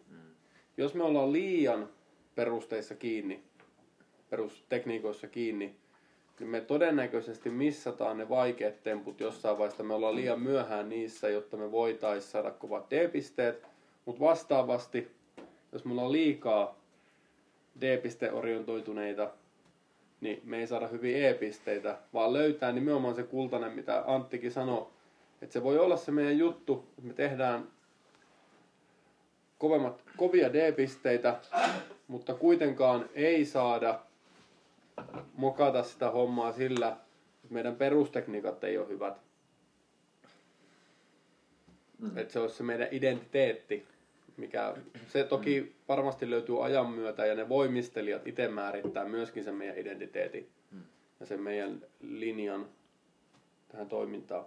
No Japanin maajoukkue on vieraillut täällä, tai nuorten maajoukkue on vieraillut täällä meidän luona ja me ollaan päässyt vierailemaan heidän luona, niin Poikien ajoko itse asiassa. Täällä oli nuorten maajoukkue. Ei ollut. oli, oli. Oli, koska siinä oli tämä, täällä oli- Kuortanilla oli tämä nuorten Joo. olympiavoittaja, joka oli silloin jo yli poikien maajoukkueen Kyllä. ikään. Takeru. Takeru ja Oka oli silloin, jotka molemmat kilpaili nyt nuorten MMssä voittavassa joukkueessa. Niin toinen, toinen kavereista voitti Oka voitti. nuorten Ja- olympialaista, Ja toinen Takeru voitti, voitti toinen voitti nuorten MM-kullaa. Et kovia kavereita teillä oli seurattavana. Mitä, Maailman parhaita junioreita. mitä Matti se on tuonut, mitä arvoa se on tuonut meille ja mitä konkreettisia asioita sieltä on ehkä otettu meille käyttöön? No joo, tosiaan tuossa 2019 kevät talvella pääsimme siis käymään tuolla myös Tokiossa sitten siellä niiden harjoittelukeskuksessa ja pääsimme reenaamaan näiden ehkä vähän niin voisi sanoa poikien maajoukkoja ja sitten nuorten maajoukkojen kanssa yhtä aikaa. Ja meillähän oli mukana siellä poikia ja sekä nuoria ja saatiin integroitua nämä meidän voimistelijat sinne niiden harjoitteluun mukaan, mikä on erittäin antoisaa, mutta tota, jos tälle kronologisesti lähtee, niin lähettäisiin liikenteeseen, niin varmaan se yksi iso anti oli se sen fyysisen harjoittelun tuomat annit, eli sehän oli erittäin, erittäin kehittynyttä, voisi sanoa näin, keskittyen paljon tähän korvettiin ja keskivartaloon. Ja tota, mutta sitä myötä myös siihen, sen tarkkuuteen, että se oli ihan äärimmäisen tarkkaa. Ja tota, tämä on semmoinen, tämä tarkkuus ja moni muukin asia, niin sitten mä oon tässä nyt sitten vuosien varrella on huomannut, kun on valmentanut, että, että monilla asioilla on, omia, on, on eri tasoja. Eli kun sä, sä oot valmentunut hetken aikaa ja sä omasta mielestäsi näet, että sun voimistelijalla on hyvät perusteet, voi olla hyvä käsillä seisonta, sillä on hyvät voimatasot. Mutta sitten sä vierailet ulkomaille ja sä menet toiselle sä näet, että siellähän ne on vielä paremmin. Ja nyt mä väitän, että me käytiin semmoisessa ympäristössä, missä ne oli niin kuin maailman huippua. Niin, niin kun mä luulin, että meidän, meidän osavoimistelijalla oli niin kuin todella, todella, todella hyvät jotkut asiat, niin ne vaati vieläkin enemmän hommaa. Niin me päästiin näkemään se tavallaan sen skaalan niin kuin ihan ääripää. Mutta ja, se koski aika paljon kaikkea, mutta varmaan se fyysisessä harjoittelussa ja kuinka tarkkaa se on, kuinka vaativaa se on. Ja mä en puhu vaativuudella sitä, että ollaan niin kuin, niin kuin negatiivisella mielellä, vaan se on rakentavasti oikeasti vaaditaan niitä voimistelta pikkuhiljaa semmoisia asioita, mihin, mitkä on saavutettavia, mutta että sitä, sitä laadusta ei niin kuin tingitä, ei millimetriäkään. Eli onko se laatu, mikä erotti silloin suomalaisen ja japanilaisen fyysisen Kyllä, kyllä. Onko jotain muuta, mikä no kyllähän siis erotti? Ylipäätään se niin kuin heidän niin kuin fyysis, että semmoinen voimatasot ja liikkuvuus, jos puhutaan näistä niin olkapä, olkapäiden liikkuvuudesta, mihin heillä oli paljon meillä annettavaa, niin oli semmoisia isoja apuja, mitä me saatiin sitten sieltä. No tehtikö me kuitenkin oikeita asioita? Vai Ky- oliko niissä eroja? No kyllä me tehtiin mun mielestä oikeita asioita, mutta ehkä ei tarpeeksi tarkasti, eikä ehkä tar- tarpeeksi. Että tota, mutta tässä niin kuin, niin kuin Anttikin sanoi, niin pitää olla huomioida se, että meidän kulttuurit on erilaiset ja sitten tuntimäärät on erilaiset. Mutta paljon meillä oli siellä niin kotiin viemistä. Ja tota, sitten, sitten ehkä se seuraava homma oli tämä perusliikkeiden harjoittelu ja se taso, millä se tehtiin. Eli tässä taas puhutaan siitä siitä tarkkuudesta ja siitä periksi antamattomuudesta. Että jos, jos siellä nähtiin, että joku asia ei ole niin kuin tarpeeksi hyvä, niin se, sitä ei menty niin kuin eteenpäin, vaan sit, sit sitä tehtiin niin kauan, että se oli hyvä. Se oli hyvä esimerkki tämä Kuortanella, kun oli tämä Takeru, joka voitti nuorten olympialaiset siitä vuosi puolitoista eteenpäin. 2018. Niin se teki permannolla, se, se meni rekille mutta se joutui Permannolle tekemään frittiä puolella käännöksellä ja se teki frittiä puolella käännöksellä tunnin. Puolitoista. Puolitoista. puolitoista. Ja meidän silmään se fritti oli joka kerta aika, aika lailla hyvä. Mutta siinä haettiin se pieni käden asento, missä vaiheessa käsi kääntyy, rinnan asento. Mä en, mä en muista tarkkaan mikä siinä oli se pointti, minkä takia sitä tehtiin niin paljon – valmentaja istui salin reunassa, se ei kattonut todellakaan jokaista toistoa. Se saattoi näpyttää jopa kännykkääkin. Mutta se poika teki itse niitä toistoja. Se, sen puolitoista tuntia, niin se ei mennyt kaverille juttelemaan välissä, vaan se teki monta toistoa, se huilas hetken, keskittyi, teki uudestaan ne toistot. Se on se periksi antamattomuus, tekemisen tarkkuus, mikä on myös niitä voimistelijoille siellä maassa. Ja tämä on ehkä semmoinen niin kuin taas sitä kulttuuripuolta, että tämä ei ehkä semmoinen asia, mikä meidän kannattaisi ottaa sieltä, mutta se, niin kuin, osakseen semmoinen asenteellinen asia myös niin kuin valmentajalle, että jos me nähdään joku asia, että se ei ole kunnossa, niin, niin me ei saa päästä sitä läpi. Mutta silloin pitää myös miettiä, että onko se tehtävä kenties liian haastava. Että onko se voimistelija oikeasti kyvykäs tekemään sitä. Ja siinä tapauksessa mä uskon, että se ehkä kyllä oli. Ja se, tässä Scott sanoi tähän, että onko se liian haastava se tehtävä, kun se tuli eka kertaa, niin sehän tykkäsi meidän poikien maikkujen aamutreeni ohjelmasta, kun me tehdään fyysinen perusliikepainotteinen ohjelma. Mutta Scottin ensimmäinen, se oli liian vaikea pojille, koska ne ei pysty suorittamaan täydellisesti sitä asiaa, koska se on se, mitä me vaaditaan, täydellisyys liikkeestä riippumatta. Ja ensin pitää aloittaa helpommista asioista, jotta ne voidaan tehdä täydellisesti ja liikkua eteenpäin. Ja sitten varmaan se seuraava asia oli, eli 2018, kun japanilaiset tulivat Suomeen, niin sieltä Kenson valmentajalta kysyttiin, että mikä, miten hän näkee niin kuin erot tässä meidän suomalaisessa japanilaisessa voimistelussa, niin hän sanoi, että kun me teemme telineharjoittelua, niin, niin japanilaiset suorittavat 100 prosenttia ja suomalaiset 80 prosenttia. No, mulle se ei ainakaan silloin avautunut yhtään se kommentti, ja mä en tiedä avautuiko se hirveän monille muullekaan. Mutta sitten kun me mentiin sinne Japaniin, niin mä näin sen niin kuin konkreettisesti, mitä se tarkoitti. Että siinä oli hyvä esimerkki, se poika oli rekillä tekemässä merimiesvolttia, eli merkkaria jättiläistä sitä. Ja hän aloitti sen, ja siinä oli tekninen virhe, eli siinä vähän rinta aukesi kaarelle, ja se ei, ei ollut oikein näköinen, karkas vähän eteenpäin. Niin se poika teki sitä puolitoista tuntia, ja se tahti ei ollut mikään ihan lepposa, että se tuli alas, mannat käteen uudestaan ylös. Ja sitä puolitoista tuntia, kunnes se oli oikein. Ja tämä on myös semmoinen ehkä, mä nyt vähän hyppään, mutta tämä on myös mitä Scott on nyt sitten tuolla. No. Et me, ei, me ei anneta periksi niin, kuin niin helpolta. Pitää, mutta pitää ymmärtää se, että se ehkä painottuu tietyille telineille aika paljon ja tiettyisiin liikkeisiin. Että jos me sanotaan nuorelle 17-vuotiaalle pojalle, että te teet tupla tuplaa permanoa niin kautta, tulee täydellisesti jaloille, niin siinä ehkä tulee enemmän vammoja kuin oikeasti onnistumista. Mutta tietyissä asioissa, tietyillä telinillä se on hyvinkin mahdollista. Esimerkiksi niin nojapuilla tai jollakin rekillä tietyissä liikkeissä. Niin me voidaan puskea sitä niin kauan, kunnes se oikeasti tyydyttää meidän. Ja to, taas tässä on tosi tärkeää, että me nähdään, että se voimistelu on kyvykäs siinä. Ja tähän liittyen Scott puhui just, että tämä poikien kanssa tämä perusliikeharjoitus, mitä me ollaan tehty, niin hän sanoi, että jos hän saisi valita, niin se tekisi sitä kahdeksan vuotta ensimmäiset kahdeksan vuotta voimisteli uralle.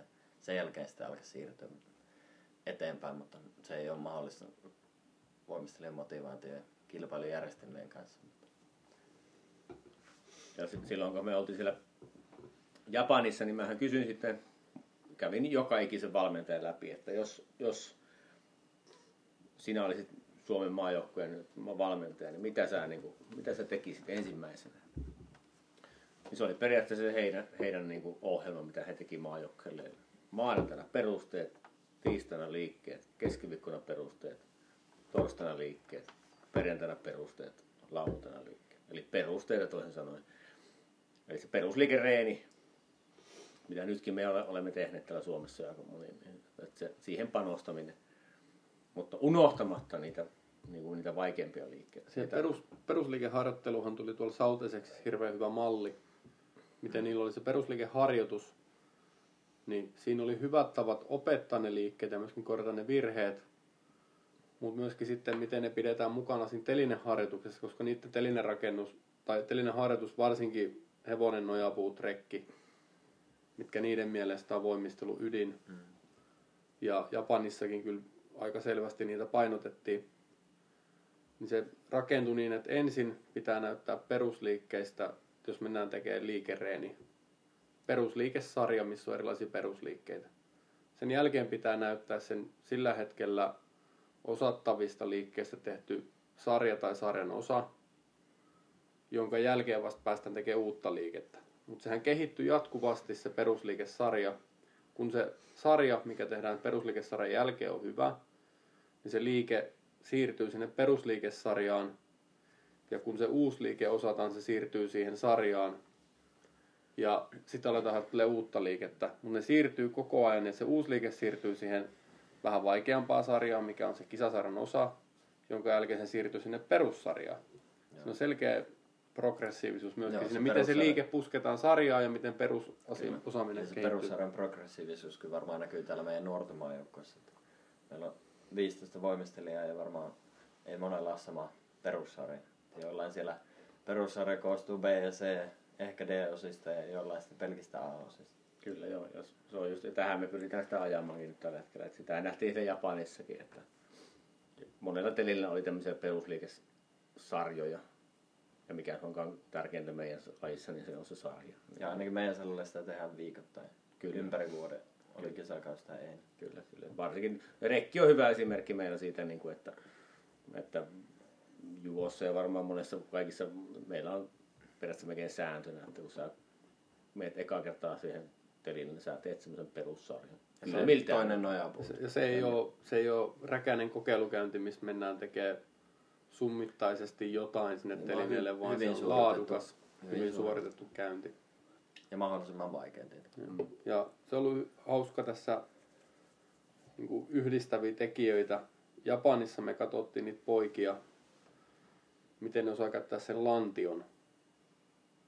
Se oli semmoinen, mulle ainakin niin kuin ehkä merkittävän se lantion hallinta ja sen suoran lantion pitäminen. Mm. Teki ne sitten juoksuharjoitusta, juoksi ne hyppyy. Joka askeleella se lantio pysyi suorana. Teki ne myllyjä, heiluntoa nojapuilla, rekkiä, permannon ponnistukset. Se lantioasento oli todella hallittu. Ja mitä Scottin fundamentaalit, eli perusperiaatteet, oli lähestulkoon joka telineellä. Siellä luki jossain kohtaa hips open, lantio suorana, eli se lantion käytön osaaminen, niin se on tosi tärkeä. Ja se on ehkä Se yksi iso asia, mikä meillä on muuttunutkin siinä fyysisessä harjoittelussa, kun ennen on harjoiteltu kuppia ja kaarta paljon, niin nyt onkin sitten keskitytty siihen suoraan asentoon, mikä on oikeastaan monella telineellä ja monessa liikkeessä se ydin. Ja erikseen myöskin se lantion käyttö ja rintarangan käyttö, koska niissäkin on se, että se lantio on monessa telineessä, se on suorana. Ja liike tapahtuu rin- rintarangasta. Ollahan me sitten puhuttu aikaisemmin paljon. Mä Mutta muistan, Holle. Holle on jo joskus 2007-2008, kun itse aloin valmentaa, niin se puhuu siitä. Ja ymmärsin sen idean, mutta nyt on tullut selkeitä työkaluja, miten se oikeasti menee, miten se tehdään, mi- miltä se oikeasti näyttää se asia myöskin arjessa. Että on ne selkeät tavoitteet, kriteerit siihen lantiohallintaan, rintarangan käyttöön. Joo, No, kyllä mä niinku sen tässä, että ihan sama kuin mä slovenialaisten kanssa kysynyt, miksi Mitja Petkov sekä oli ja tuli Nojapuuden maailmanmestariksi sanoi, että hänen ensimmäinen valmentajansa kertoi, että hän työskenteli Mitjan kanssa pelkästään suoralla asennolla tosi kauan.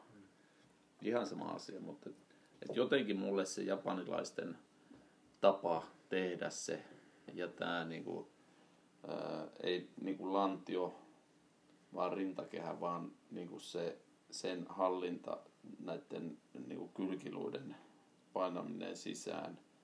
Ja sen lisäksi, että aukastaan niinku hartiat ja rintarangan lihakset, niin jotenkin se kokonaisuus on niinku tuonut sen ehkä askeleen siihen suoruuteen, että kun me ollaan niin, tai minä olen ihmetellyt, puhun itsestäni, että, kun, että millä se nyt sai, kun tuolla on vähän hartiat. No itse asiassa ehkä sillä ei ollutkaan hartiat jäykät, vaan se rintaranka ei ollut liikkuva mm. ja sitten se ei vaan saanut niin kuin, Ja- ja sisään. siellä- Ja että tavallaan, että kyllä sieltä on niin kuin tullut, ainakin mulle, niin että ne japanilaiset osas sen selittää kaikista parhaiten, mitä mä oon toistaiseksi kuullut. Ja siihen liittyen on se leveän selkälihaksen venyttäminen, mikä itse asiassa tuli kyllä ennen Villeltä jo ennen Kyllä. Japania, mutta sitä ei itsekin oli liian tyhmä Mm.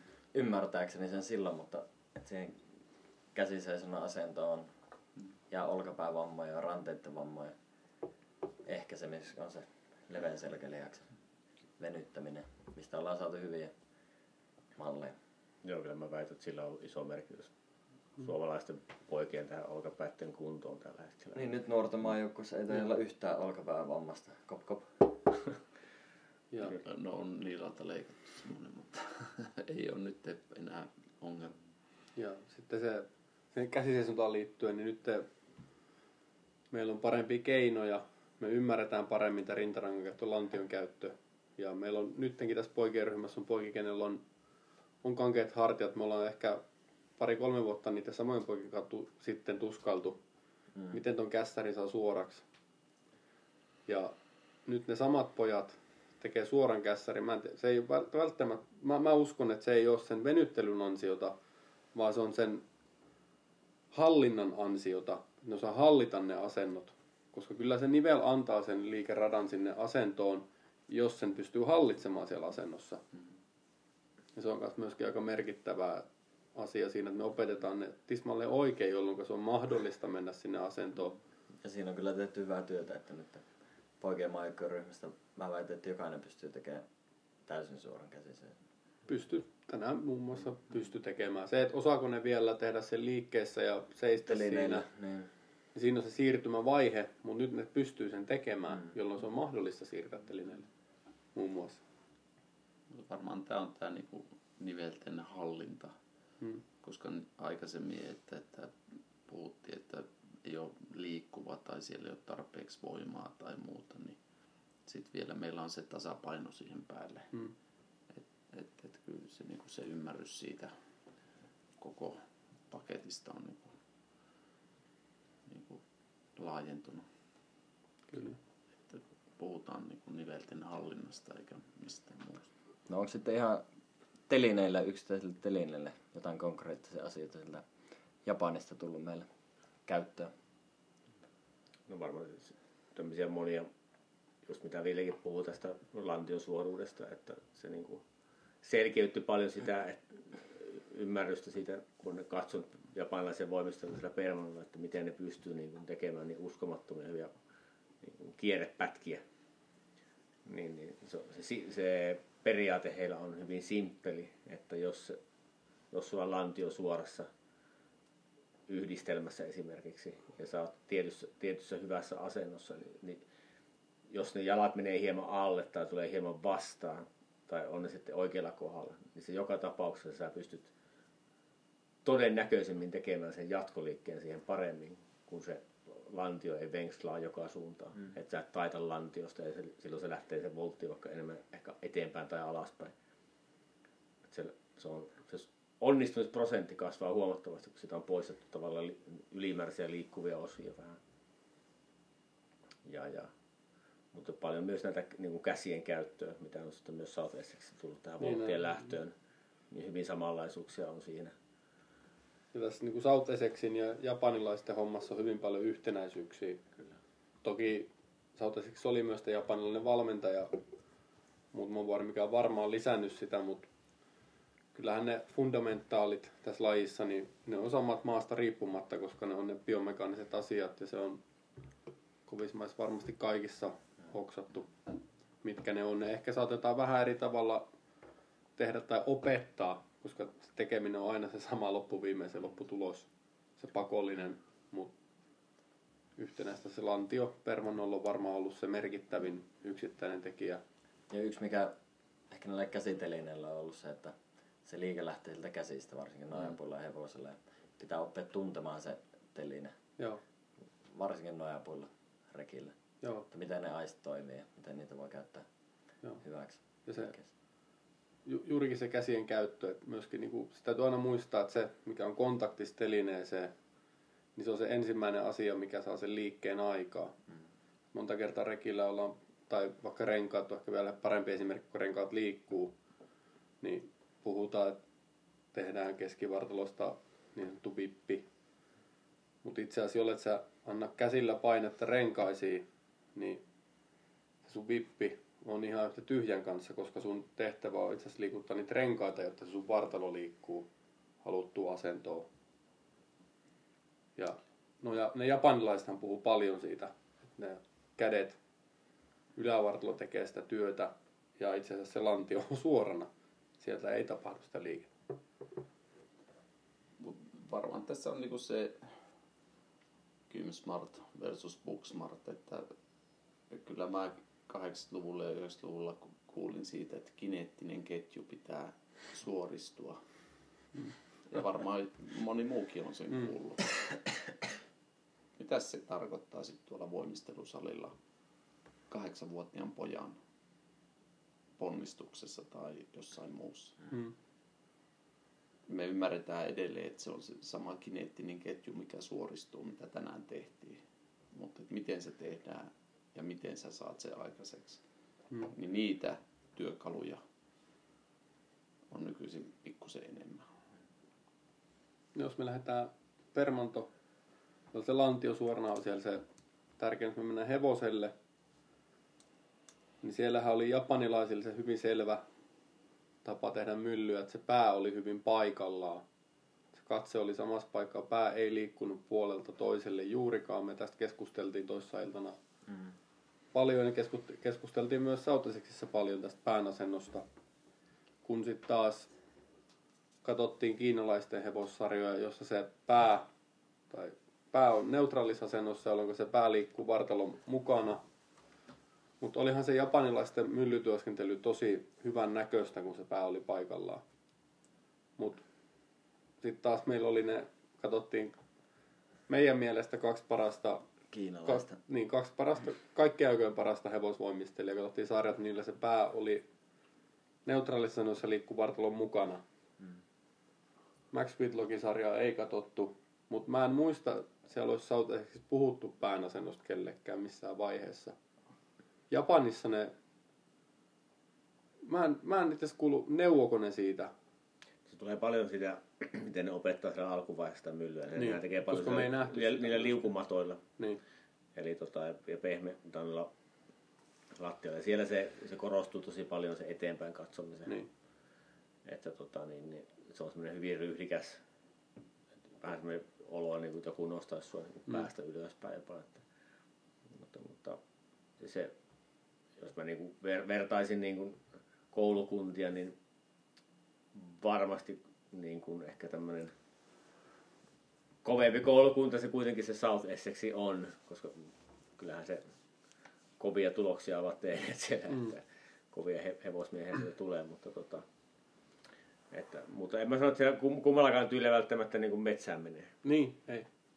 Mutta se oli se selkein, mitä me Japanista huomattiin. Ja sitten se, mikä molemmissa huomattiin Briteissä, Japanissa hevosella, niin se sarjanomainen tekeminen, mistä Antti puhuu Sautesissa hyvin, mitä on hevosvoimistelu, niin se on erilaisten liikkeiden yhdistelyä. Ei toista samaa liikettä, vaan hevosellahan me pyöritään myllyä koko ajan, mutta me koko ajan käännytään eri suuntaan, tehdään erilaisia liikkeitä, se rytmi vaihtelee. Japanilaiset teki sitä tosi paljon, erilaisia kiertiö fransusarjoja, missä opeteltiin eri osilla kääntymään ja hallitsemaan sitä myllyä. Sauteseksissä samantapaista, hyvin sarjapohjaista se harjoittelu. Myös pienillä pojilla taas erilaisia, Leveleitä. erilaisia leveleitä, eri tasoisia myllyjä, erilaisia myllyjä eri paikoissa käytettiin tosi paljon. Ollaan mekin käytetty paljon, mutta me ei käytetä niin paljon ja me ei mennä niin nopeasti ehkä eteenpäin kuin mitä ne, ne kaaret tulee mukaan aikaisemmin, jolloin opitaan taas se kaareen kanssa työskentely myöskin aikaisemmin ja totutaan siihen kaareen kanssa tekemiseen. Toki ei mennä korkealle hevoselle, vaan puhutaan kaaren kanssa työskentelystä siinä, että tehdään tatilla, missä on yksi kaari kiinni, kaksi kaarta kiinni. Matala hevonen, missä on kaari, tehdään päämyllyt, niin vaan ei pelätä sitä kaarta. Ja pitää käyttää sitä. Onko meillä hevoselle, herääkö muuta ajatuksia? No, mitä ainakin sieltä Sauteseksistä tuli, niin se on nyt se sata myllyä niin sanotusti, että siellä taisteltiin jokainen suoritus niin pitkään siellä kun pysyy. Että siitä ei annettu, vaikka oli kuinka vaikeita liikekysymyksessä, niin ikinä ei ollut sellaista tilannetta, että luovutettiin kesken kaiken. Joo, tässä- Heillä oli yksi aina perusperiaate hevoselle, eli fundamentaali, ja se oli, että pysyy hevosella. Tai kaksi. Toinen oli, että sata myllyä pitää pystyä tekemään. Mutta se perustuu Mut se- tähän pysy hevosella, koska samaan. se, ja se näkyy se, se fundamental siinä, että tekee kaksi kertaa viikossa tämän koukkukäsin voiman, mikä oli tosi fyysinen. Ja sen jälkeen, kun kädet on hapoilla, mennään tatille ja pitää tehdä sata myllyä putkeen. Jos sä tiput 90 myllyn kohdalla, sä huilaat hetken ja sun täytyy tehdä sata myllyä putkeen. se itse asiassa perustuu venäläiseen voimistelukouluun, se on sieltä Mm. kopioitu. Mutta se mikä siellä oli erona, mitä ei ole muualla, niin on tämä Scruffy, menikö se nyt oikein? Joo. Eli tämmöinen löysä. löysä Suttusarja. suttusarja, löysät Mikä käytiin jo. Niin, viime jaksossa vähän läpi Kyllä. Aha, tarkemmin. Joo, joo. Joo, mutta sekin perustuu tähän telineellä pysymiseen. No se perustuu siihen, se on mun mielestä erilaista mitä on muualla. Toki sitä on muualla Briteissäkin, mutta että mä tajusin sen vasta niin kuin oikeasti siellä South Mutta kyllä sitä on Suomessakin nähty. Mä muistan esimerkiksi Heikki Nivaa, jolla Mm, ensimmäinen kyllä. kisakokeilu oli se, että se teki sen sarjan läpi. Jalat oli koukussa ja lantio taitossa, mutta se aina painoi sen sarjan läpi. Mutta se, sitä ei ole systemaattisesti ehkä Kyllä. osattu käyttää sillä Tai tavalla kuin ymmärretty tuolla. se. Ymmärretty tai sen idea. Tai Kyllä. selitetty mitä se on. näin. Ja, ja, ja varmaan ehkä Mati on sen ymmärtänyt ja on käyttänyt ö, omilla voimistelijoillaan, mutta että, että, että, että, tavallaan nyt se niin kuin meikäläiselle vasta kolahti. No miten renkaat? No, Saatiinko me Japanista? Mitään renkailla? no siinä oli itse asiassa, siinä oli vähän koulukunta erorenkailla brittien ja japskien välillä, anteeksi japanilaisten välillä. Niin japanilaiset käytti muljahduksia renkailla enemmän sen jättiläisen opetteluun. Eli saatettiin tehdä 5-10 muljahdusta putkeen vähän pienellä avulla niin, että mennään siellä käsisesunan kautta. Jolloin idea on se, että opitaan se käsien oikea käyttölinja, niin että esimerkiksi teemulehduksessa ne käy siellä lähes taskuissa reisissä ne kädet ja opetellaan käyttää niitä renkaita.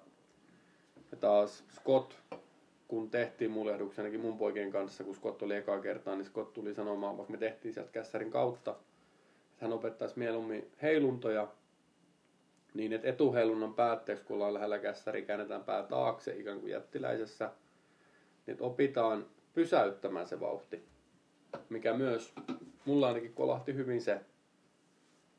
Mutta sitten taas kun sitä teki, niin mä huomasin, että se eteen, tai varsinkin vastajättiläinen, oikeastaan myötäjättiläinen ei ollut niin ongelmallinen, koska se etuhellunnan kautta se tekniikka on aika samankaltainen kuin siinä taaksepäin muljahduksessa löytää se kässäri, mutta etuperin muljahduksessa oli huomattavasti vaikeampi tai siinä takaheilunnassa löytää se oikea käsien reitti sinne kohti käsisintä, että ne oikeasti ne kädet käy hyvin lähellä jalkoja.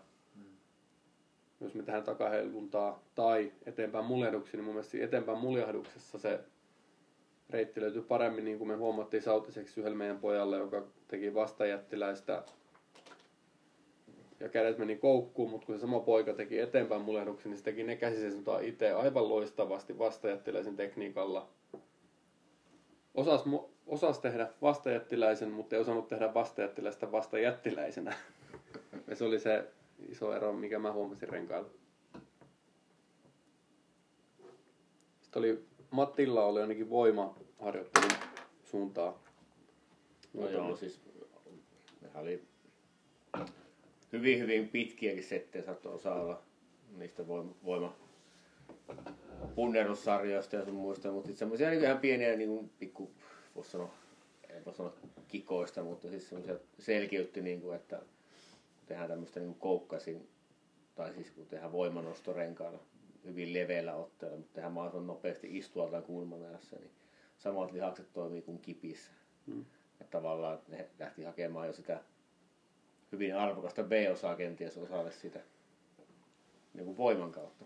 Että ei lähdetä sitä tekemään niin, niinkään välttämättä semmoisella räväkällä liikkeellä. Vaan jos sulla on se hyvä, niin kuin moni, varmaan moni allekirjoittaa Suomessakin, että jos sulla on tosi tosi vahva voimistelija, niin se pystyy tekemään kipinoja renkailla hyvin hyvin helposti ilman minkäänlaisia vähennyksiä. Mutta sitten, että jos sä käyt pelkästään sitä lantion potkua niin, ja sulla ei ole mitään millä käsillä painaa itseäsi ylös, niin se on hyvin haasteellinen liike.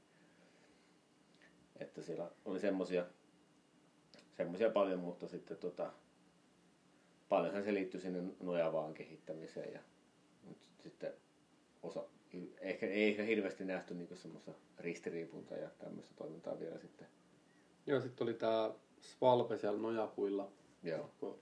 Joo, eli pyrittiin tosiaan tekemään vähän niin kuin takavaan kautta painamaan semmoista taittoasennosta, ojentamaan se takavaaka ja sitten myös valmentajan avustuksella nostettiin sitten lähemmäksi sitä selkää sinne. Jota tehtiin nimenomaan no, yhdenlaisella nojapuilla, olisi voinut tukirekillä ja vastaanotteella. Kyllä. Siinä on vähän stabiilimpi pinta, mistä painaa, mikä vähän helpottaa.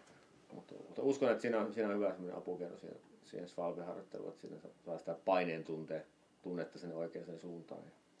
No miten noi, mä puhun ne muljahdukset kautta jättiläiset ero. Oletteko te käyttänyt millä tavalla? Oletteko te tehnyt enemmän muljahdusten kautta jättiläisiä nyt vai sen heilunnan kautta, itse jättiläisen kautta? Me ollaan ainakin pyritty sen heilunnan kautta ennen sinne kohti kesän No, mä oon käyttänyt niin kuin apukeinona sitä muljausta välillä. Jos mä näen, niin kuin, että voimistelijalla on niin kuin selkeästi, tai osaa tehdä jättiläisen, mutta se on hyvin koukkäsinen, niin, niin että se oppii vähän niin kuin tekemään sitä painetta enemmän siihen. Et kuten sä puhuit siitä, että se poika teki vastajättiläisen niin melkein suorin käsi mm. muljauksen kautta. Että vähän sitä kautta välillä hakenut. Eikä tehnyt melkein, vaan teki. niin, niin teki. niin, niin, että välillä se, niin se, se voi olla hyvin lähellä toisiaan, Kyllä. ne kaksi liikettä, vaikka Kyllä. ne itse ei tunnista sitä. Joo.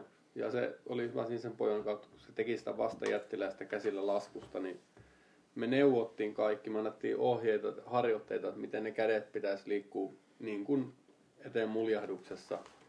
Ei se löytänyt sitä siihen vastajättiläiseen, mutta kun se lähti tekemään eteen muljahduksia, se oli tismalle oikein.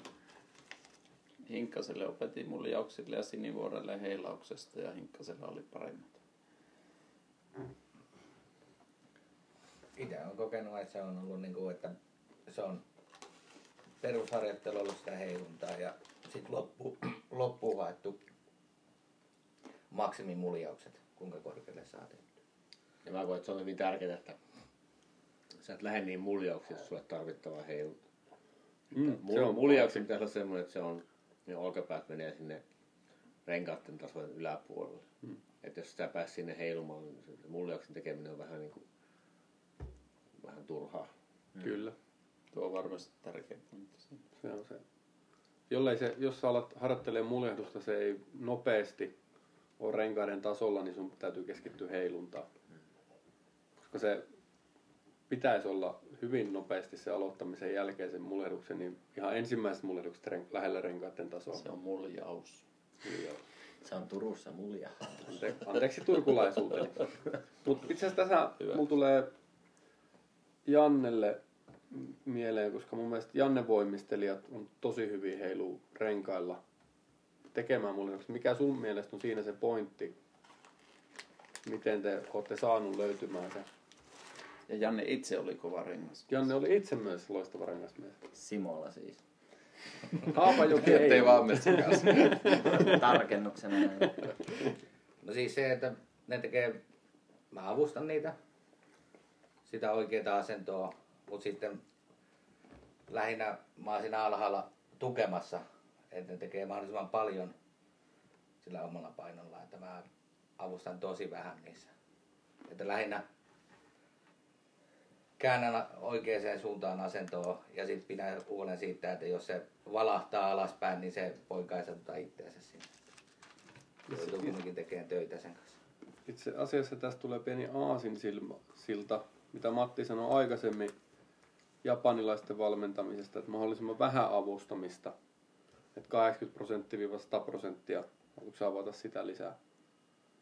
No joo, että jos me verrataan niitä harjoitu, harjoituksia, jos aamuharjoittelussa tehtiin paljon tämmöistä perusharjoittelua ja tosi tarkkaa perusliikeharjoittelua, niin se oli, siinä oltiin niin kuin todella lähellä ja avustettiin. Mutta mm. sitten kun tehtiin ehkä tämmöisiä enemmän niin kuin liikeharjoituksia, niin valmentajat oli hyvin passiivisia. Eli annettiin niiden voimistelijoiden itse tehdä ja sitä kautta oppia niitä liikkeitä tekemään. Että se hyvin helposti olen myös Suomessakin nähnyt sitä, että voimistelija pystyy niin kuin valmentajan avulla tekemään vaikka mitä ihmeellisiä liikkeitä. Mutta siinä vaiheessa, kun ne kädet irtoaa sitä voimistelijasta, niin sitten ei tapahdu yhtään mitään. Ja sehän on fakta, että se oppiminen on vahvempaa silloin, kun itse tajuaa se. Kyllä, Kyllä se on aivan selvä. Ja tässä nyt on hyvä esimerkki tämä japanilainen valmentaja, ketä on ollut South Essexissa, Takehito Mori. Sen tavat opettaa tiettyjä liikkeitä hyvin poikkeavat. Stalderi Eikö se ollut välipisteenä? Stalder välipiste oli tämä niin sanottu marakattipyörähdys, että remmien kanssa polvi taipeet tangossa lähdettiin pyöri ympäri.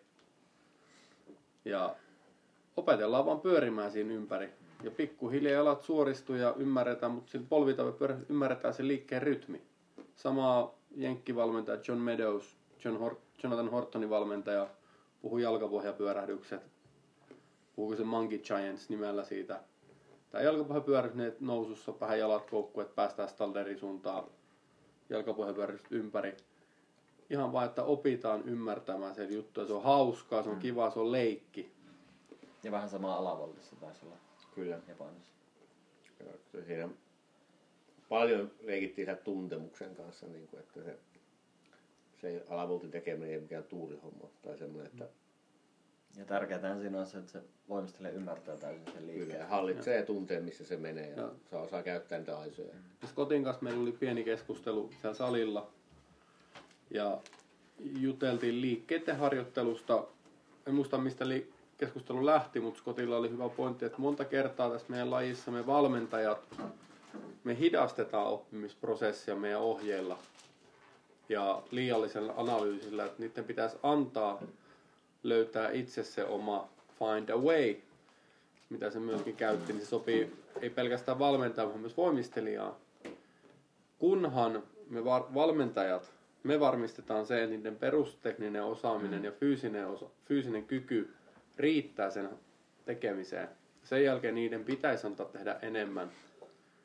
Mä, taisin, mä itse asiassa kysyn alavoltista nojapuilla ja siinä oli toiminta se, kun mä kysyin, että no miten sitä alavolttia te ette ole tehnyt paljon. Niin me tehdään jotain jättiläistä nojapuilla ja jättiläisen lisäksi, kun ne alkaa harjoittelemaan alavoltteja, niin he ei hirveästi neuvo, jos ne osaa stallerin rekillä, vaan ne löytää sen keinonsa tehdä sen liikkeen. Kunhan toistot ja fyysinen osaaminen ja tietyt perustekniset osaamiset on siellä olemassa pohjalla. Joo, kyllä tärkeä ominaisuus valmentajalle on se, että pystyy luopumaan välillä sitä kontrollista, siirtämään se sille voimistelijalle. Hyvänä esimerkkinä on tämä meidän suomalainen trampoliinivoimistelu, missä osittain se kontrolli tai se vastuu on annettu sinne voimistelijalle.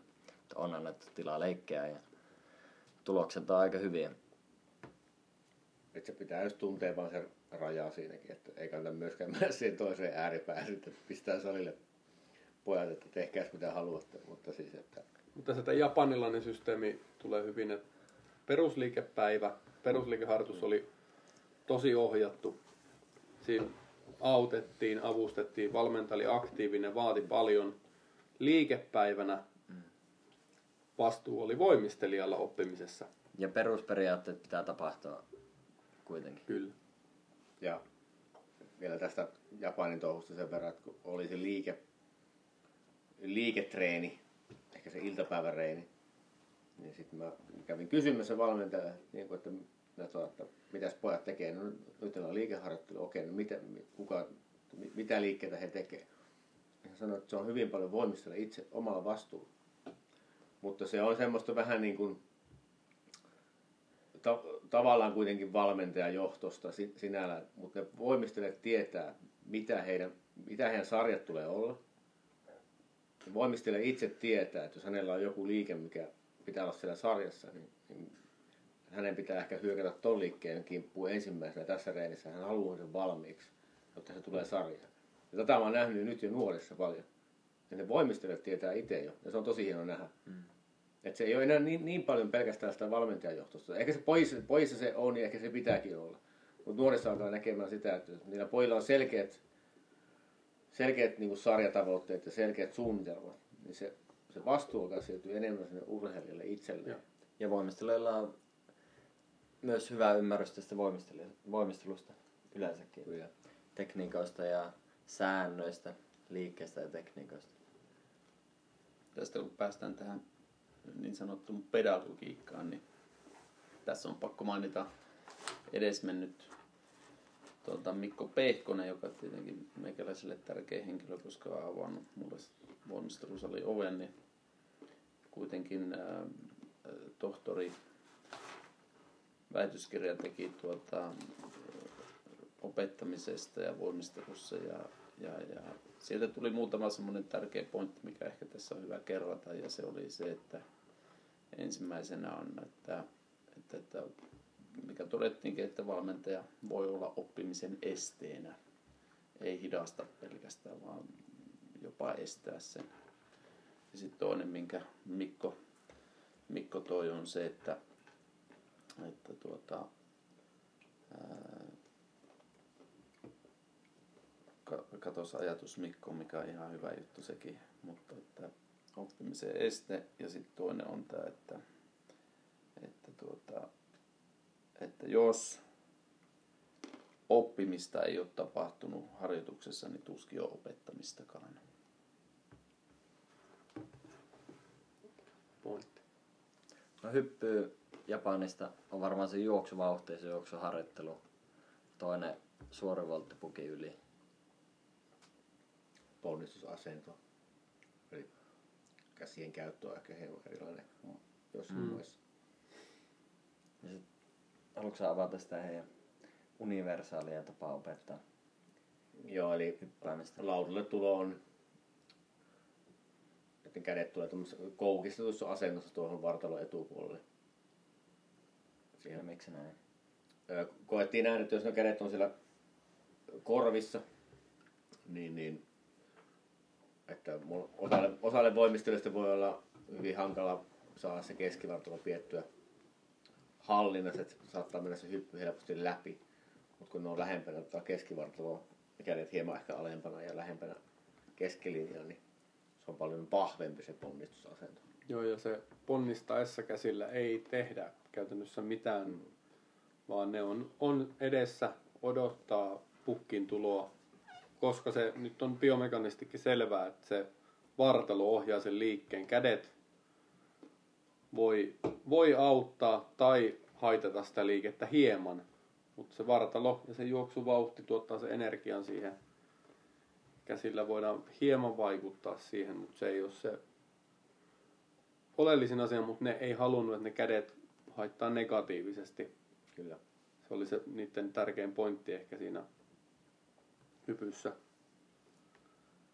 Ja tässä taas hypyn suhteen se juoksuvauhti, se juoksu, niin kyllä ne, niiden pojat oli todella hyviä siinä juoksemisessa. Kyllä. Ja laudalle tulos. Ja se näkyy siinä perusharjoittelussa aamulla, että Mm. ne teki joka päivä. Mä Jonkinlaista, jonkinlaista juoksuharjoitusta. Että Mä, mä, mä kuvittelin, että mun valmennettava se on hyvä tulee laudalle ja juoksemaan. Mutta siinä tilanteessa se ei ollut. Se ei näyttänyt hyvältä enää, niin hyvältä. Jolloin taas huomasi itsekin sen, että tästä täytyy vähän kehittää taas asiaa.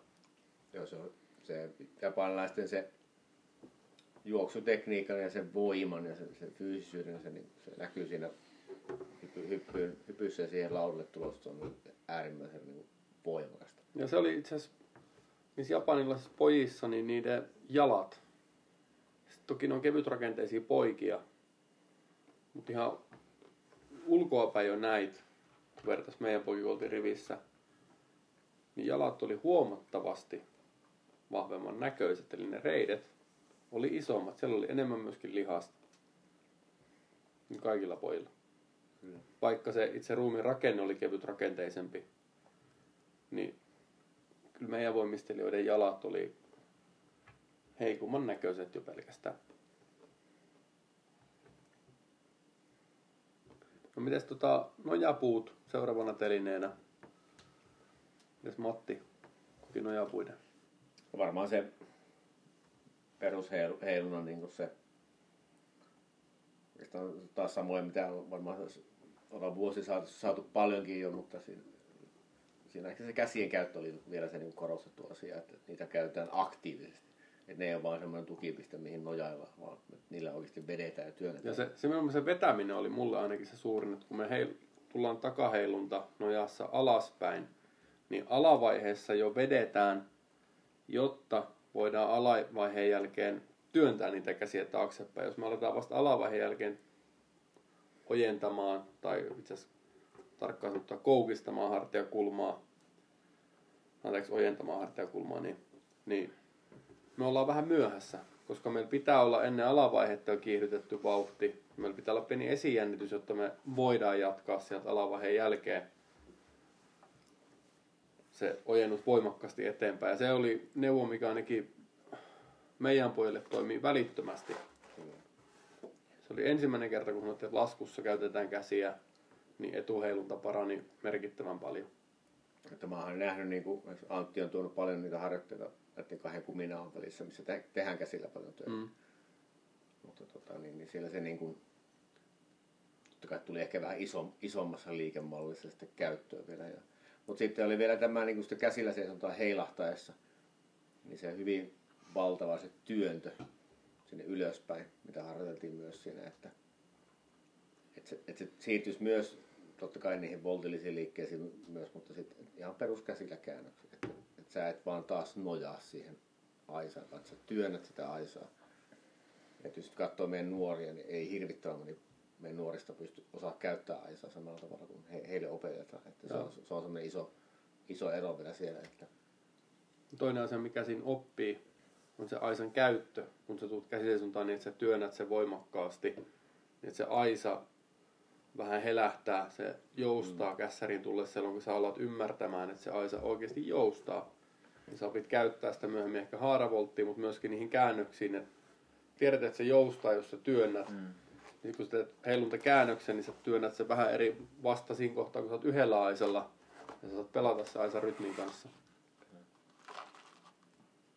Ja sitten se, me sivuttiin jo asiaa, mutta se pitkät ja mahdollisimman vaikeat perussarjat. kyllä joo. Ja siitä voi siirtyä rekille, mihin osuu sama aihe, kyllä ne perussarjat. Niin tässä mulla on nojapuihin vielä yksi, mistä me puhuttiin toissa iltana. Oli tämä alavoltti, mitä me tässä Southwestissa ei nähty. Japanissa nähtiin paljon. Siihen Matti oli keskustellut siitä paljon. Joo, siis että tota, siellä koettiin just, että se, se ykkösasia siinä alussa on se käsien käyttö. Että tehdään niitä paljon puoltoksia ihan nojasta, pyörähyksiä uudestaan nojaa.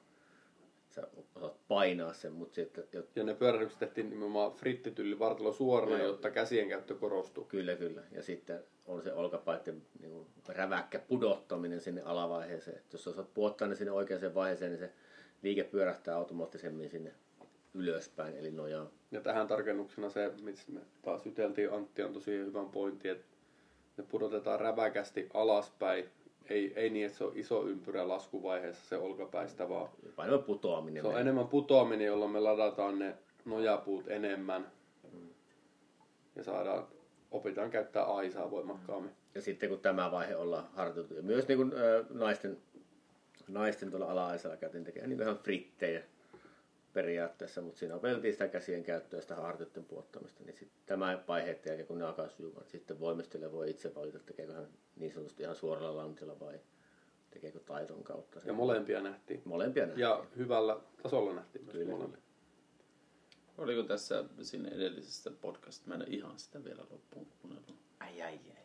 Pahoittelut siitä, niin tuota, oliko jo se, että, että nythän Paul toi meille Jänärin, Diamidovin ja Ylävoltin, että ne on se eka juttu. Mutta South Essexissä haluttiin, että tehdään ensiksi Aisan alapuoliset liikkeet. Onko tätä periaateeroa keskusteltu. Tai sautaiseksi ehkä oli se, että halutaan ne Aisan alapuoliset liikkeet, mutta myös sitten Aisan päällä tapahtuvat heiluntakäännökset molempiin suuntiin, eli myötä- ja vastasuuntaan. Ja ne piti, Ennen kuin siirrytään jäniskäännöksiin. Ja Eli mä sillä, Mutta se on tärkeä muistan- painotusero. on, kyllä. se on tosi, tosi tärkeä. mutta kyllä mä muistan sillä seitsemänvuotiaat harjoitteli heilunta vastakäännöstä ja heilunta myötäkäännöstä. Ja yksi ei tehnyt vielä jänäriä. Ja Ja se on ehkä semmoinen ero, että, että, että kyllä mä oon niin poikien ryhmässä vaatinut sitä jänäriä. Se on niin yhteisenä tavoiteliikkeenä kaikille. Mutta että maailma kehittyy ja jopa poikien maajoukkuekin todella kovasti, niin ehkä siinä niin se heilunta myötäkäännös, heilunta vastakäännös ja sitten alaliikkeet.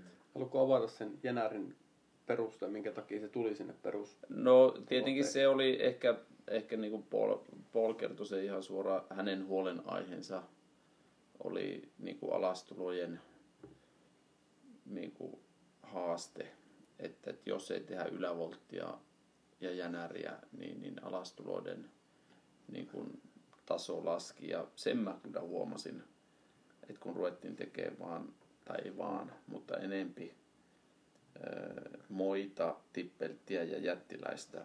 Ja, ja tämä räväkkä työntö taaksepäin tuplaan. Ja Aisan käyttönojassa. Ja Aisan käyttönojassa, niin se, se niin kuin vaikeutui, koska sitä tehtiin vähemmän. Että kyllä siinä, niin kuin, että, että ainahan kaikki vaikuttaa kaikkeen, mutta tuota, hyvä olisi tehdä kaikkea, mutta että joitakin, joitakin valintoja pitää tehdä ja, ja, ja sauteiseksi linjasi sen näin, että ensin alaliikkeet ja heiluntakäännökset ja vasta sen jälkeen niin kuin nojassa. Koska mä, mä ainakin itse tuskallut, mä veikkaan, että varmaan joku muukin sen kanssa niitä jenäreitä, se on, se on kuitenkin, on se C-osa, mutta se on perusliike nojapuilla, niin me se nähdään, että se pitää saada perusliikeksi nopeasti, niin kuin Diamidov, ylävoltti. Mutta mikä on se polku, koska ei se heilunta vastakäännös ole ihan yksinkertainen liike kuitenkaan. Siinäkin se ottaa aikansa heiluntakäännökset molempiin mm. suuntiin, että sä oikeasti osaat ne. Niin se, että me ollaan tehty vähän jänäristä, on pitänyt tehdä vastakäännös. Siinä on paljon, siinä on kolme liikettä ja sitten tullut alas tullut. on neljä nojaliikettä. Ja sitten sulla on moi, jättiläinen. Vähän alavolttikin ehkä pitäisi tehdä. Niin se, mikä on se nimenomaan se tärkeä progressio, mitkä on ne ekana. Sautaiseksi oli hyvin selvästi myötä vastakäännös. Mm. Japanissa ne, te, ne tehtiin myös, ne oli osa perusliikeharjoitusta. Ne tehtiin avulla. Me ei kyllä nähty, että ne olisi tehnyt niitä itse välttämättä, ne, niiden pojat alle 14-vuotiaat. Niiden nuoret teki. Mutta sautaiseksi me nähtiin selvästi, että ne ei tehnyt jänäreitä, diameja, ylävoltteja. Hirveän paljon myöskään ne ketkä meidän kanssa harjoittelevat, ne oli hyviä poikia. Mm. Kyllähän se iso auko luo se sun nojapuu voimistelulle, että jos sä et hallitse heilunta vastakäännöstä. Jossain vaiheessa tulevaisuudessa voi tulla este vastaan, jos sä alat harjoittelemaan alavoltteen puolella tai mitä on. Se on perusosaamista. Mutta se, se, siitä me olla, oltiin kaikki yhtä mieltä, että se pitää osata, mutta siitä se että miten se tehdään, mikä on se painotus siinä harjoittelussa, niin se oli siellä hyvin selkeä. Ja mä, mä, mä tykkäsin siitä selkeästi, että ne ensin ennen jenäriä, mutta eihän se pois sulle sitä, että sä et vois jenäriä, koska nehän sanoi se Mason, että pistetään tuonne palikkapaikka sivuun, ne voi mennä tekemään jenäreitä. Niin, voi tai leikkiä. voi mennä niin leikkimään, sanoo, leikkimään. leikkimään. Mm. Et kyllä... Tässä on semmoinen yksi painotus, mikä on jäänyt pois taas kultaiselta ei 2000 vaan sitä ennen luvulta, niin, niin oli heilunta myötäkäännös, heilunta vastakäännös ja sitten oli hyppykäännös. Mm. Sitä hyppykäännöstä ei enää tee, miss, mä en ole nähnyt enää missään. Mutta se hyppykäännös oli aika hyvä opettamaan montakin asiaa. Ja Aisan käyttöä, laskeutumista käsin seisontaa. Ja eipä se hyppykäännös ole huono liike sinällään, että se on itsessään B, mutta sitten tulee Gatson D-osa, No on se hyvin aliarvostettu siihen näin, miten se, niin. se, on, se on aika haastava liike itse asiassa. Se on. ei ole helppo ei ole. heti niin kuin aloittelijalle opettaa, mutta että hyvä liike, mutta sitä hyppykäännöstä, niin sehän voisi olla Suomen linja. No Rekille Japanista saatiin, tai Japanin tyylistä näkyy selkeästi se alastulo opettaminen, varsinkin alastulo kiertellä Osaatko Matti avata vähän sitä? Joo, eli siinä tehdään tätä suorin tuplaa ensin siihen alle, niin pyrittiin tällä käsien nostolla siinä toisen voltin pyörähdysvaiheessa sitten merkkaamaan vähän sitä kohtaa, missä, missä me lähdettäisiin kallistamaan sitä kierrettä sitten. Ja se on ainakin oma kokemus. kokemus Kallistamisella tarkoittaa siis tilttiä. Tilttaamaan kierrettä. Siis niin, että, ja oman kokemuksen mukaan se on ihan toimiva toimiva tapa myös suorittaa sitä. Ja, ja, mutta muutenkin oli sitten tämä, mikä näkyy sitten tämä kova korbetin harjoittelu siellä harjoituksen ulkopuolella niissä kaikissa tempuissa, mitä tehtiin sillä rekillä, niin ne oli ääri, äärimmäisen räväköitä.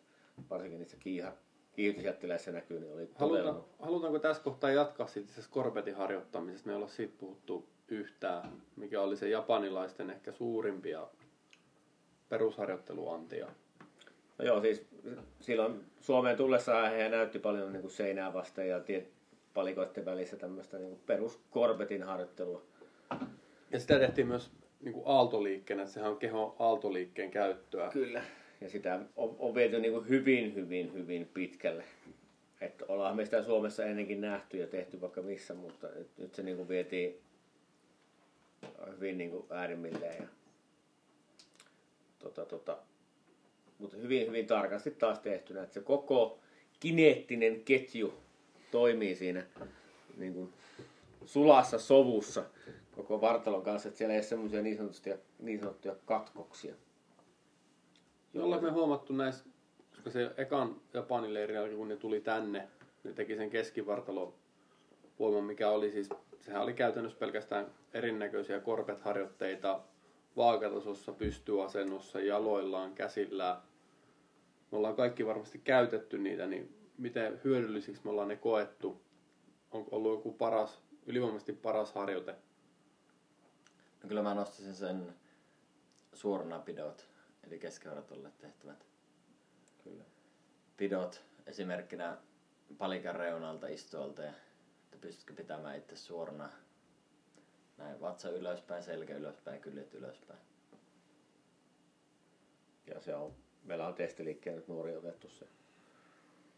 Mä, mä oon kokenut itse sen öö, korpetin niin, että ne reidet, polvet kautta lantio on matalan palikan päällä kädet maassa ja siitä ikään kuin vähän löysästä asennosta nostetaan sinne kuppin kautta suoraksi, niin mä oon kokenut sen itse parhaaksi harjoitteeksi, koska siinä ne oppii yhdistämään sen kropan, niin varsinkin niin, että se tehdään löysästä asennosta, niin ne oppii yhdistää sen, että se lantio, rintaranka ja käsistä asti lähtee se jännitys koko kroppaan, koska se on se mutta rekin takaheilunta, varsinkin pienempien poikien kanssa. Se on ollut siihen yksinkertaisesti paras harjoite sen tiukkuuden löytämiseen, mutta ne suorat asennot on myös ollut semmoinen tosi tärkeä. Ja kyllä mä oon hyö, niin kuin hyötynä nähnyt sen, että kun me ollaan niitä harjoiteltu, niin se voimistelu telineillä on paljon esteettisemmän näköistä. Joo. Mm. Ja sitten toinen näkökulma siihen, niin jos otettaisiin tähän meidän keskusteluun mukaan maajoukkueen vastuufysioterapeutti Vesa Kuparne, niin yksi tärkeimmistä pointeista, mitä Vesan kanssa juteltu ja tullut myös koulutuksessa esille, niin se, että, että se pitkillä lihaspituuksilla tekeminen ja se hallinnan säilyttäminen mm. niin on yksi tärkeimmistä asioista ja se, se niin kuin konkretisoituu niissä japanilaisten hyvin monissa harjoitteissa, että sun pitää hallita ja osata supistaa tosi pitkältä lihaspituudelta. Ja toinen mikä, että ne lihakset aktivoituu oikeaan aikaan, tietyt mm. lihakset. Se ketju toimii Joo, tähän, järjestyksessä. itse asiassa tähän niin kuin, fysioterapiaankin liittyen, niin me puhuttiin aikaisemmin rintarangan liikkuvuudesta, se leveä selkälihaksen liikkuvuudesta, niin se myöskin se kerien nosto, eli se, että ollaan selällään, kaveri pitää käsistä kiinni, että se lantio on, ollaan siis korokkeella niin, että yläselkä on korokkeella, lantio on maassa, esimerkiksi ponnistuslaudalta nostetaan kerässä se lantio ylöspäin, niin se on ollut varsinkin näille vähän jäykemmille tyypeille niin ihan loistava liikkuvuusharjoite, koska sä lähdet sieltä niille venytysasennosta ja se, ne joutuu hakemaan hallinnan, jolloin kun on venytyksessä, ne joutuu sillä tässä level selkälihaksella tekemään sitä nostotyötä, jolloin se joutuu sieltä äärimmilleen venytetystä asennosta tekemään supistuksen, mikä lisää liikkuvuutta. Myöskin rintarangalle tulee liikettä ja hallintaa. Se on ollut tosi hyvä harjoite siihen. Se on semmoinen toinen, minkä mä nostaisin tosi tärkeäksi harjoitteeksi itselleni, mitä me tehdään jatkuvasti. Joo. Ja se on myöskin erittäin hyvä voimaliike noin muuten, että se on tosi raskas liike. Ja auttaa rengas alastuloon, opitaan miten saadaan se lantio nousee renkaiden päälle. Öö, rekillä me jäätiin nyt, me hypättiin vähän tähän korpettiin, mikä oli se tärkeä, oli alastulo. Sitten oli nämä perussarjat, missä me puhuttiin jo aikaisemmin, se progressiivisuus niissä. No niillä oli myöskin niissä perussarjoissa se progressiivisuus ohjelmoitu kaikilla telineillä japanilaisilla. Että niillä oli selkeät tasot. Se niiden perusliikeharjoitushan oli puoli tuntia, oikeastaan 25 minuuttia per teline. Ja kaikki lähti aina ykköstasosta liikenteeseen. Se piti tehdä täydellisesti. Se oli hyvinkin yksinkertainen sarja. Ja edettiin eteenpäin. Joku saattoi tehdä sitä ensimmäisen tason sarjaa puoli tuntia. Joku eteni joka käynnillä seuraavaa sarjaa. Ja tätähän me ollaan nyt käytetty, tätä levelisysteemiä. Mm. Ja seuroissahan pienempien poikien kanssa meillä on erilaisia nimityksiä. Meillä on tasohyppely, levelit, mikä on innostavaa niille. Tulee sieltä pelimaailmasta. Mut se, se on Jyväskylässä myös... se on Super Mario. Niin, Super Mario esimerkiksi näin. Mutta sehän on niille innostavaa ja hauskaa. Sitten tulee kilpailuomainen tilanne, mikä lisää sitä efforttia siihen tekemiseen myöskin tosi paljon. Japanilaisilla mä en tiedä, se niiden kulttuuri on niin erilainen, että vaikuttiko se siihen vai oliko se enemmän tason arviointikeino, mutta kyllä meillä se ainakin toimii selvästi tekemisen tason nostamisen keinona myöskin, että ne on ne levelit. No jos vähän palataan sinne South Essexin leiriin, niin miten kaikilla on viime viikko mennyt? Tai viime viikko ja vähän tää viikko. Itellä on ainakin pää kovaa ja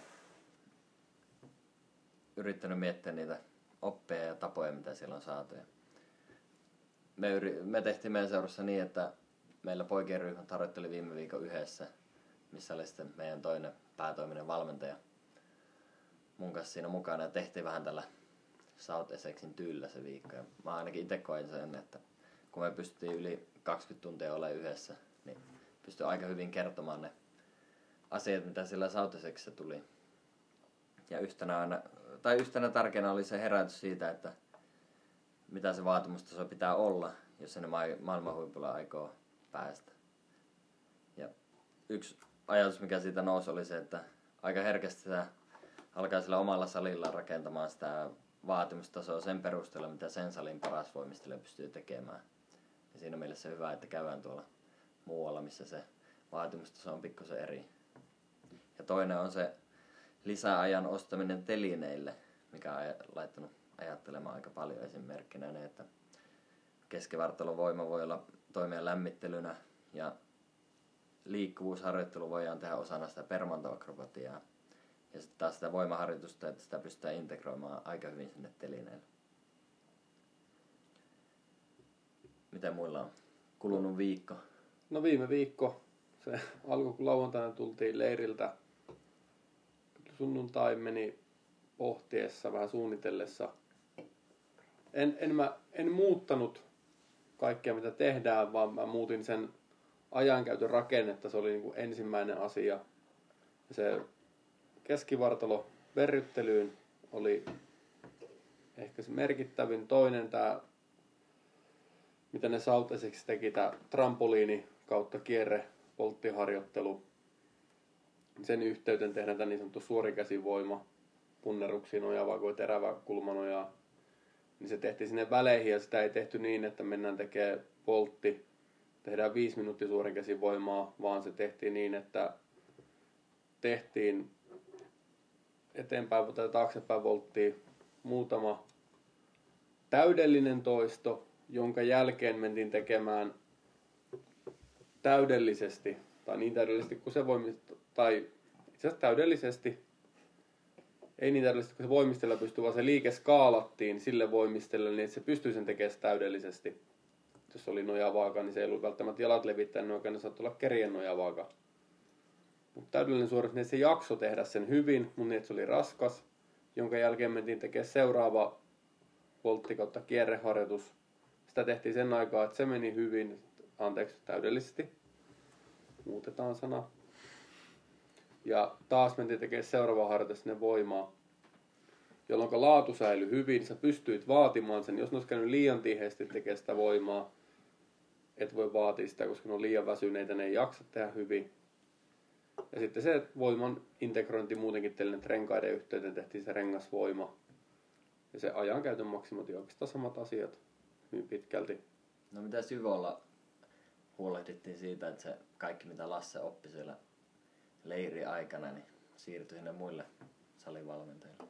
No sitä ei ole vielä varsinaisesti niin käytännössä viikossa ei ole ehtinyt kauhean suuria toimenpiteitä sen suhteen tekemään.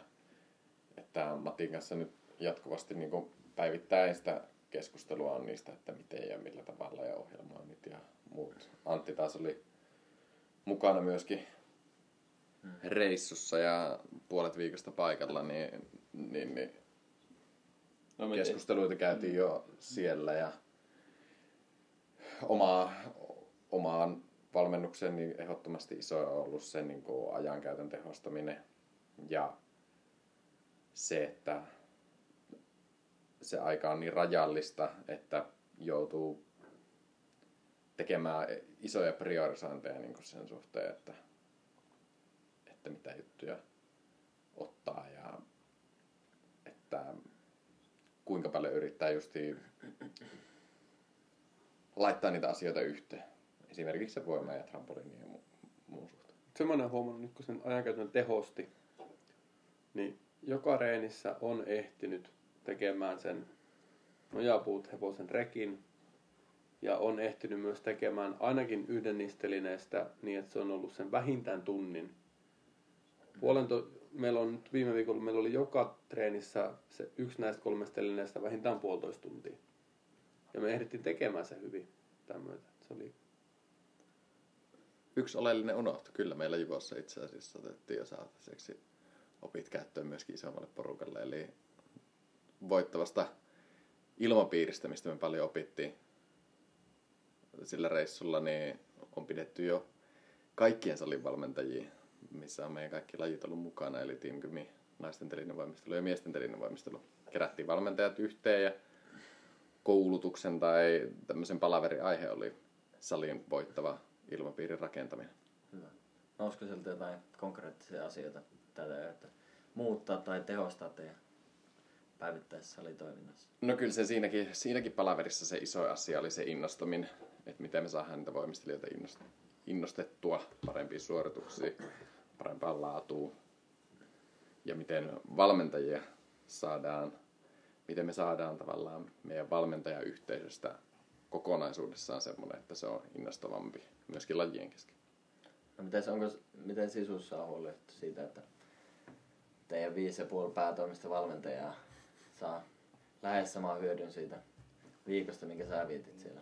Joo, siellä on sovittu, sovittu päivä, kun me käydään sitä sautteseksinantia läpi itse palaverin muodossa ja tietysti viime viikolla muutamien valmentajien kanssa siellä jo vähän soviteltiin niitä anteja, mitä sieltä sai siihen meidän harjoitusohjelmaan, mutta tota, tietysti se on aina niin kuin, ei voi yhtäkkiä muuttaa kaikkia uusiksi, vaan se on, salit on erilaisia, pitää tehdä vähän ratkaisuja sen salin mukaan ja miten niitä saa parhaiten siinä omassa salissaan hyödynnettyä. Niin No toissa iltana suurta keskustelua herätti nämä harjoitusmäärät. Mennäänkö Ville siihen? Joo, mennään. Eli harjoitusmääristä oli puhe. Me pohjustetaan vähän sitä harjoitusmääräkeskustelua, niin silloin kun Paul tuli meillä ainakin poikien maajoukkueessa, niin varmaan yhteisesti pidettiin 15 tuntia viikossa ihan hyvänä määränä 5 kertaa kolme tuntia, niin se on ok. Se oli aika, aika nopeasti Paulin tulon myötä. Se nousi sinne 20 tuntiin ne treenimäärät kaikilla.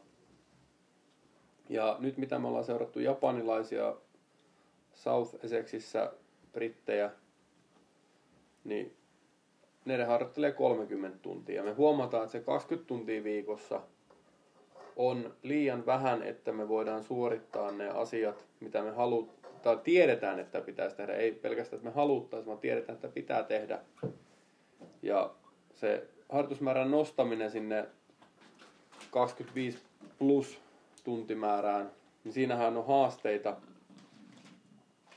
mistä me nyt keskusteltiin aika paljon toissa iltana. Ja näissä nyt haasteina me listattiin silloin, mä ehkä avaan ne, mitä me koettiin haasteeksi, keskustella niistä sit vapaasti lisää. Niin ensimmäisenä ehkä se vanhemmat, että me saadaan ne vanhemmat mukaan siihen, että se on ok harjoitella niin paljon, se ei ole vaarallista niille lapsien kehitykselle. Sitten se toinen vanhempi, että miten me saadaan myytyä se harjoittelun määrä niille, niille vanhemmille. Että miten tämä toimii. Esimerkiksi siellä se on aika helppo myydä, kun sali seinällä komelee olympia, kaksinkertaisen olympiavoittajan plakaati, että me tarjotaan teille tätä, jos te harjoittelette näin paljon. Jyvolla oli hyvä esimerkki tähän, että miten myy uusille vanhemmille Joo. näitä harjoitusmääriä. Joo, eli tämmöistä kaivautu tämmöistä, öö, voisi sanoa kokeneempien vanhempien niin tämmöistä öö, tota, puheenvuoroa mallina käyttöön siihen tämmöiseen ehkä aloitusvanhempaan iltaan, että meillä on, osa vanhemmista on ymmärtänyt, kuinka tärkeää se olisi harjoitella siinä junnuvaiheessa, tarkoitan siis alle 10-vuotiaana jo isoja tuntimääriä, jotta me voidaan niin kuin tehdä se pohjatyö semmoiseksi, että se kenties ne teiniän tuomat hankaluudet, eli kun puhutaan pituuskasvun tuomat vaikeudet, kun tulee ehkä vähän, saattaa tulla tämmöisiä loukkaantumisvaiheita ja muita, niin pystyttäisiin siinä, ennen sitä pystyttäisiin tekemään paljon sen eteen, että niitä ei tapahtuisi välttämättä niin paljon. Ja kenties pystyttäisiin vähän jopa himmaamaan sitä harjoittelua siinä teini-ikävaiheessa, niin meillä on myös vanhempia, ketkä ymmärtävät sen ja voisivat tulla puhumaan näille vanhemmille, että se on ihan suotavaakin. Näihin treenimääriin, niin minkä takia me halutaan niitä nostaa, niin toki nämä meidän tavoitteet siellä alavaiheessa määrittää, että treenimäärät pitää olla isot, mutta myös sitten tulee juurikin tämä, mistä Matti puhui, että ne loukkaantumiset murrosiessä, se loukkaantumisriski kasvaa. Ja jolle me olla ennen murrosikää saatu tiettyä liikkeitä, harjoiteltua tiettyä fyysistä tasoa, niin se riskihän kasvaa entisestään. Ja pienemmille lapsille meidän on helpompi opettaa vaikeampia liikkeitä, koska me pystytään avustamaan niitä paremmin. Vaikkei ne saa sitä liikettä valmiiksi asti, niin ne ymmärtää sen liikkeen, kun siihen palataan myöhemmin. Ja sitten taas, anteeksi ajatus katkesi hetkellisesti, niin se harjoitusmäärä on myös tärkeää saada ylös sen takia nimenomaan, että me voidaan himmata. Jos se harjoitusmäärä alun alkaen liian pieni, niin meillä ei ole varaa himmata sen murrosien aikana, vaan meidän pitää puskea sitä ylöspäin. Ja sitten se harjoitusmäärä ongelma on se, että me saadaan sitä nostettu kyllä sille tasolle näille vähän vanhemmille murrosikäisille kohtuullisesti. Toki koulu asettaa silloin paljon paineita, koska koulu käydään paljon yläasteikäisillä. Mutta että miten me saadaan se siellä 10-vuotiailla ja alle nostettu ylös? Tästä ehkä Antille kysymystä. Minkälaisia on ne harjoitustunnit ja ehkä nämä leiripäivät tai leiriviikot, jotta voitaisiin kilpailla näiden huippumaiden kanssa? Niin, kysyt kohta, mä vielä tuosta ehkä Ville, Ville puhui tosi hyvää asiaa. Vielä palaan tuohon Villen kommenttiin. Se, että, että tota, on kaksi asiaa. On se, että meidän pitää saada voimistelijan reppuun tarpeeksi liikemalleja ja näitä vaikeampiakin liikkeitä ennen sitä kasvupyrähdystä, jotta se sitten, kun se fyysiset edellytykset on paremmat kasvupyrähdyksen jälkeen puolitoista vuotta voima kehittyy ja sitten se pystyy tekemään ne jutut itse. Ja sitten toinen asia, ehkä se oli se, missä Villellä ajatus katkoi, se on se, että, että se voimistelija pitää niin kuin totuttaa siihen kovaan harjoitteluun tarpeeksi ajoissa, jotta se pystyy sitten harjoitella kovaa sen pienen tai tarvittavan harjoituksen niin kuin kuorman laskemiseen siinä, siinä kasvupyräysajassa, koska se pitää palauttaa sitten uudestaan niin kuin sen jälkeen, jotta, jotta ne sarjat, jotka on todella kovia fyysisesti, niin pystytään saamaan kasvupyräyksen jälkeen. Ja nyt sitten se kysymys. Niin, että minkälaisia harjoitusmäärien, harjoitustuntien, ehkä leirivuorokausien pitäisi olla, että me pystyttäisiin kilpailemaan huippumaiden kanssa. Että nyt me ollaan nähty, minkälaisia tunteja Sautesiksissä harjoitellaan ja meillä oli Ukraina nuorten maajoukkue täällä, jotka kertoi hyvin avoimesti heidän Joo. harjoitusmääristä, niin mitä ne tulisi oikeasti olla? Tämä on sillä- semmoinen asia, niin kuin mikä on puhuttanut ja niin kuin keskusteluttaa varmasti nyt ja jatkossa ja on aikaisemminkin. Ja se on se, että, että miksi esimerkiksi näissä varhaisen erikoistumisen lajeissa harjoitellaan niin paljon jo lapsuusvaiheessa. Ja miksi pitää harjoitella. Ja, ja niin kuin ihmetellään välillä, että miksi te, ja silloin te te on niin kuin me valmentajat, että miksi teidän mielestä pitää yhdeksänvuotiaasta jo harjoittaa näin paljon. Niin kysymys on oikeastaan se, että mitä me tavoitellaan. Että, että jos, jos meidän olympiakomitea toivoo, että miesten telinen voimassa saavutetaan olympiamitaleita, niin me ei voida harjoitella vähemmän kuin meidän kilpailijat.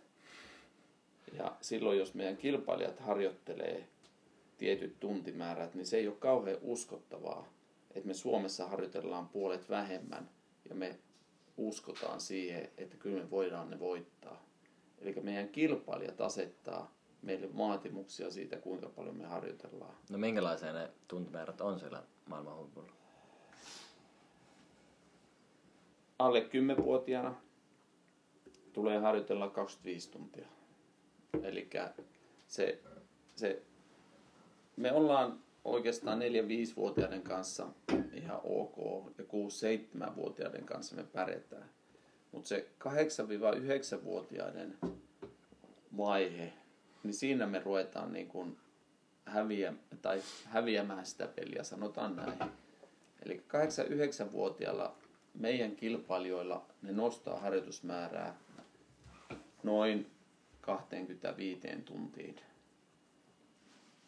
Ja meillä 25 tuntia 8 tai 9-vuotiaalla toistaiseksi on ollut haasteellista. Ja siellä meidän pitäisi, pitäisi niin kuin sitä tehdä.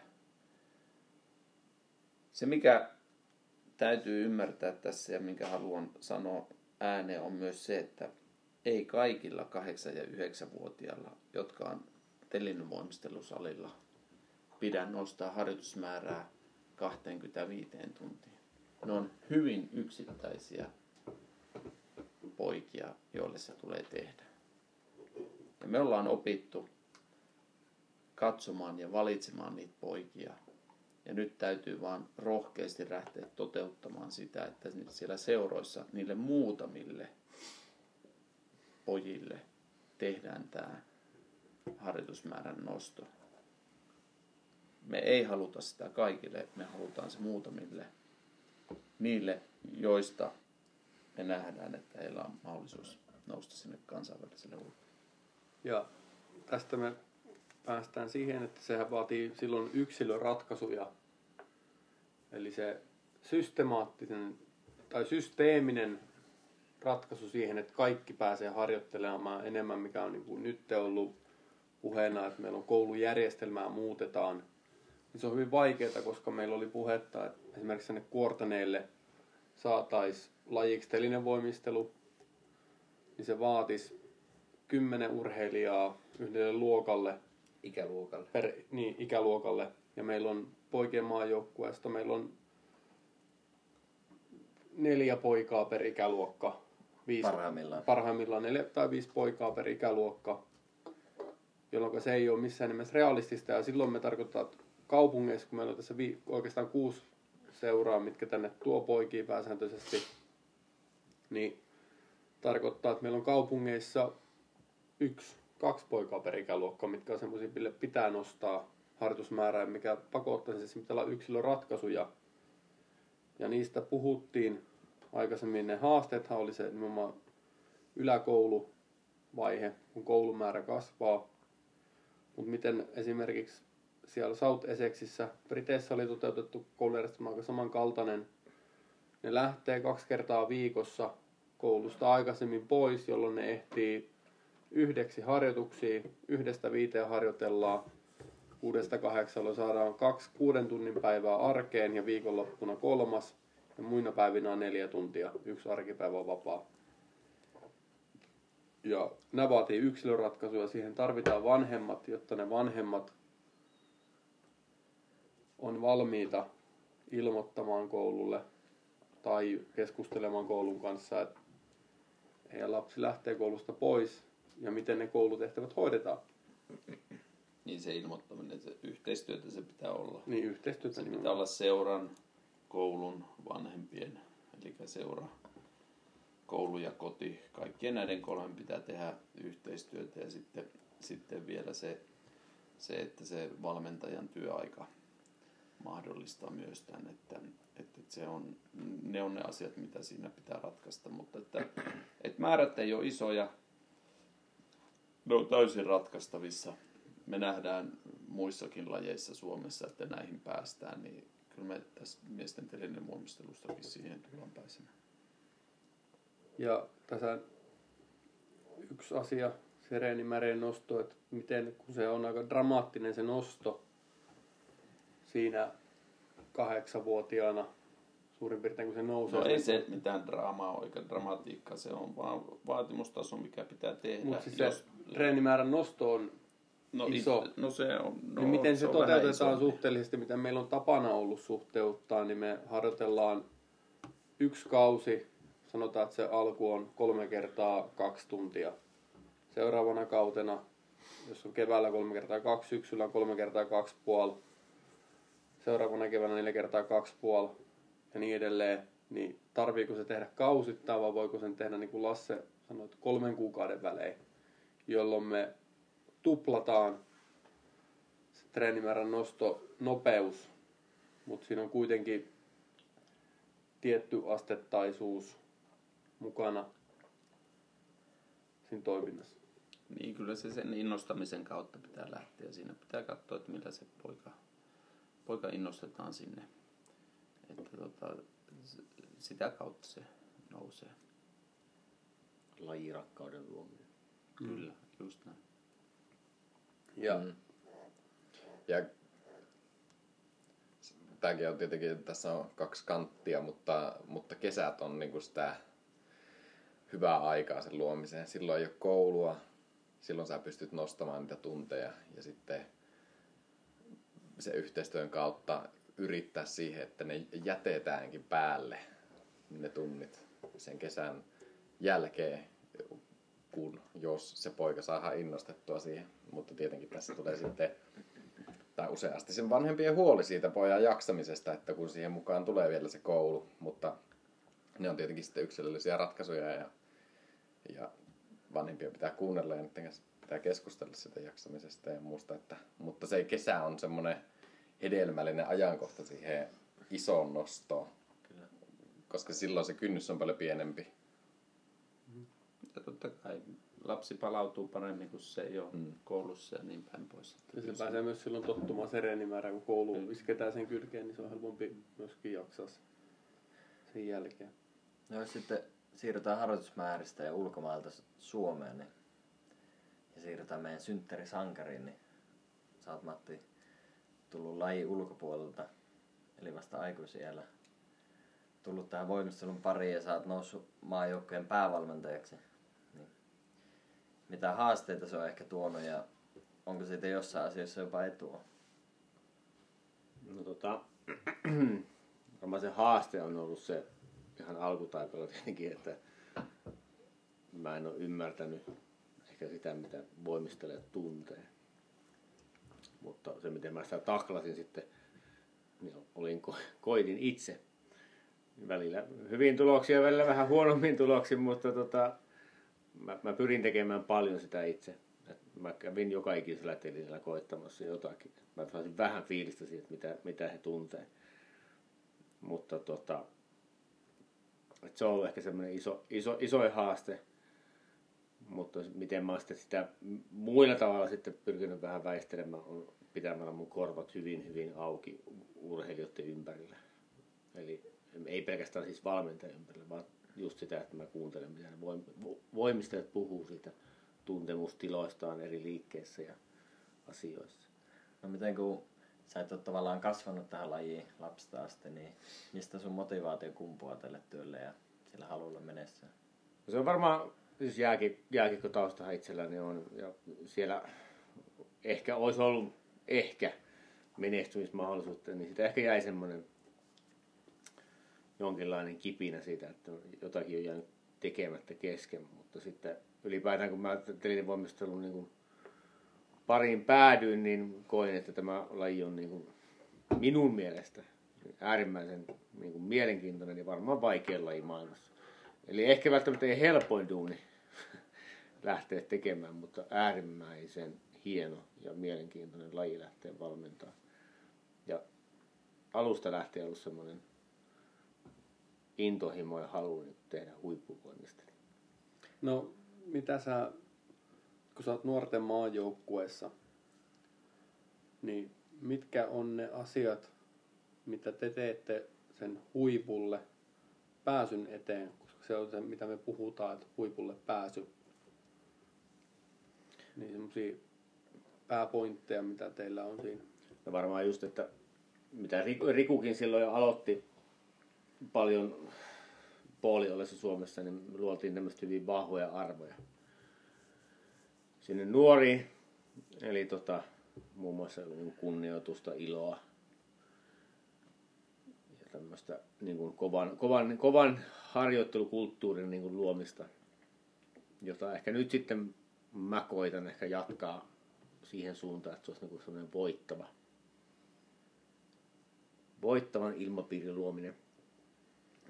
Että tota, koitan niin kuin valaa siihen nuorisoon uskoa, että he voivat oikeasti niin kuin menestyä tässä lajissa niin kuin enemmänkin kuin pelkästään osallistumisen niin kuin meriteillä, että me ei mennä vaan osallistumaan, vaan että me mennään joskus niin kuin oikeasti ottamaan mitalleja ja sijoituksia. Ja sitten tota, ehkä toisena asiana on tämä niin kuin tämän targets-ajattelun niin kuin painottaminen.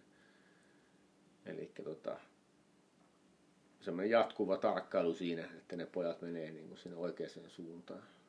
Ja mä, mä oon koettanut sitä niin kuin vielä terävöittää, niin kuin, että se ei ole enää pelkästään sitä, että mä laitan sinne pojille temppuja.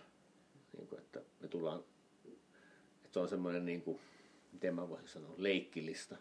Että nyt Matti heittää lapun seinälle ja sitten ne pojat käy sieltä merkkaamassa, että jes, jes, mä sain tämän. Totta kai se on sitäkin, mutta että se vie oikeasti sinne suuntaan, että ne sinne sarjoihin tulee kovia liikkeitä ja että ne, ja että ne tehdään oikealla tavalla. Ja tuohonhan oli niin kuin hyvä esimerkki mun mielestä tänään teillä oli se niin sanottu yllätyskuusottelu. Tehtiin tänään harjoituskilpailu ikään kuin yllätyksenä, millä nähdään, millä tasolla ne pojat on, koska nyt pitäisi olla se sarjapyramidi, se kahdeksan viikon valmistautumisjakso noin puolessa välissä. Niin harjoituskisalla nähdään hyvin, onko ne aloittanut se ajoissa, millä tasolla ne on nyt, kun lähdetään karsintoihin, EM-meihin, koska ne, ketkä haluaa menestyä EM-meissä, niin niillä pitää joka tapauksessa se valmistautumiskausi nyt, valmistautumiskausi nyt käynnissä, jotta karsintojen jälkeen se on hiomista, eikä edelleen valmistautumista. Mm. Mä saan suorituskyvyn parantamista.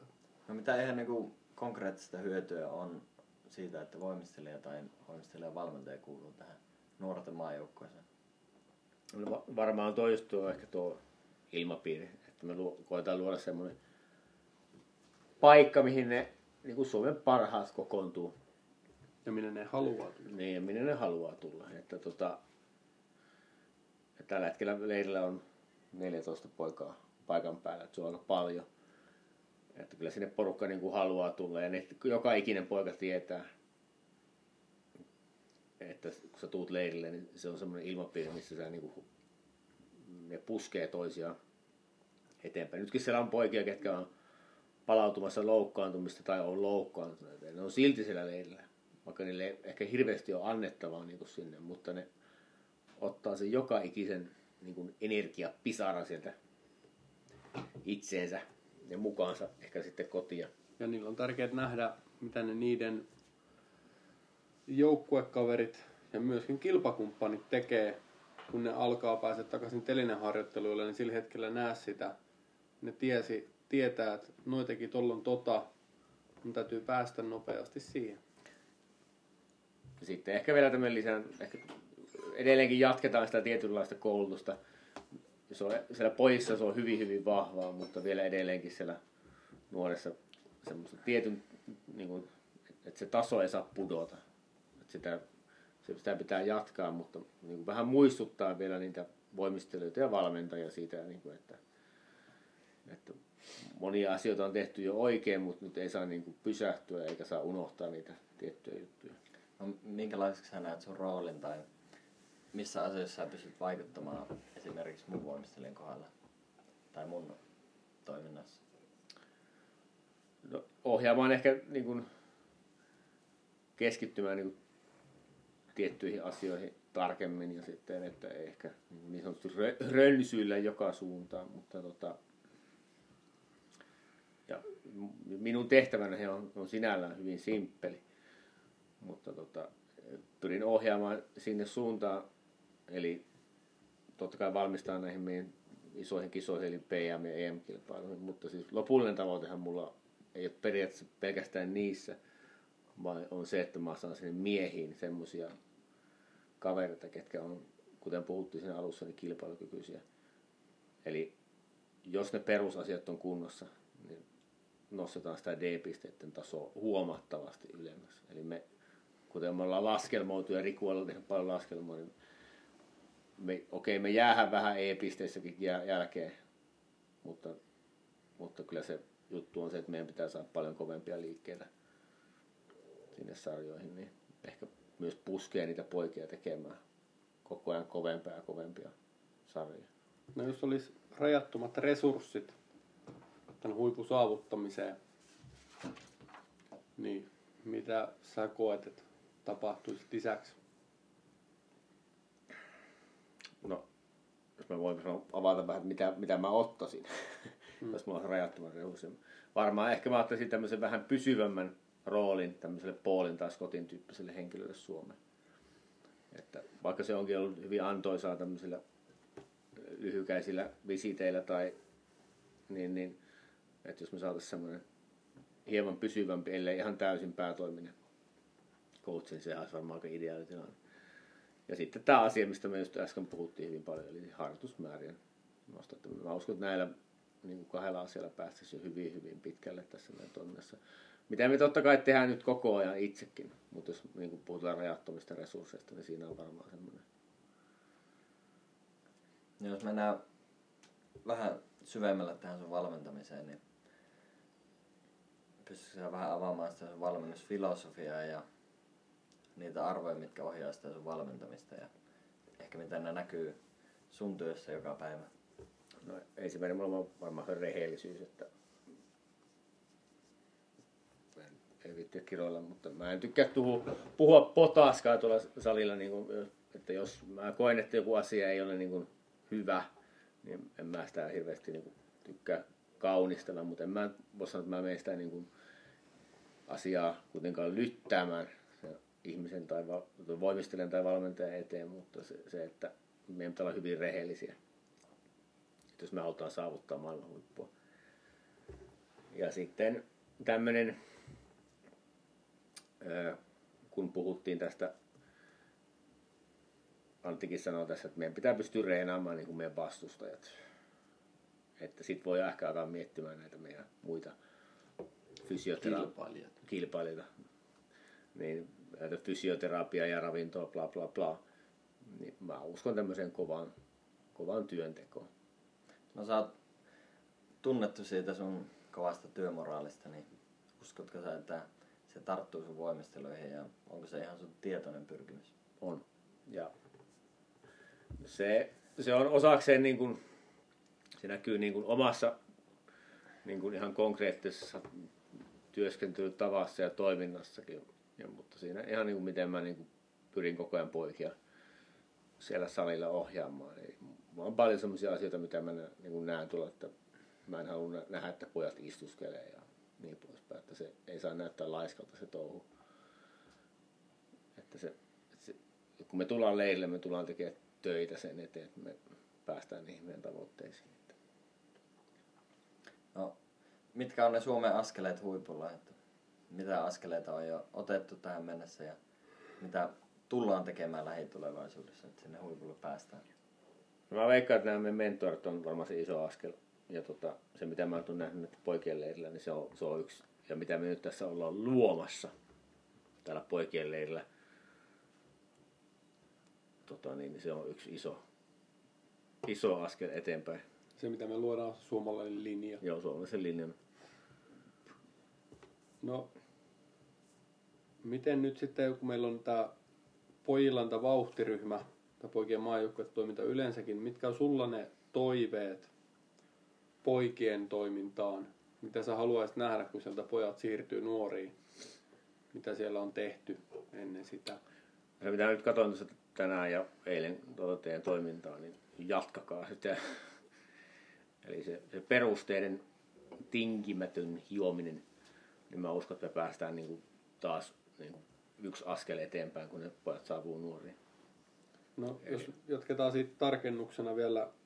Meillä on tämä vauhtiryhmä, tällä neljä poikaa, minkä tavoite on jatkaa tai kehittyä nopeasti. Kun ne tulee nuoriin, nuorten maajoukkuetoimintaan, niin miten se mahdollisesti jatkuu siellä?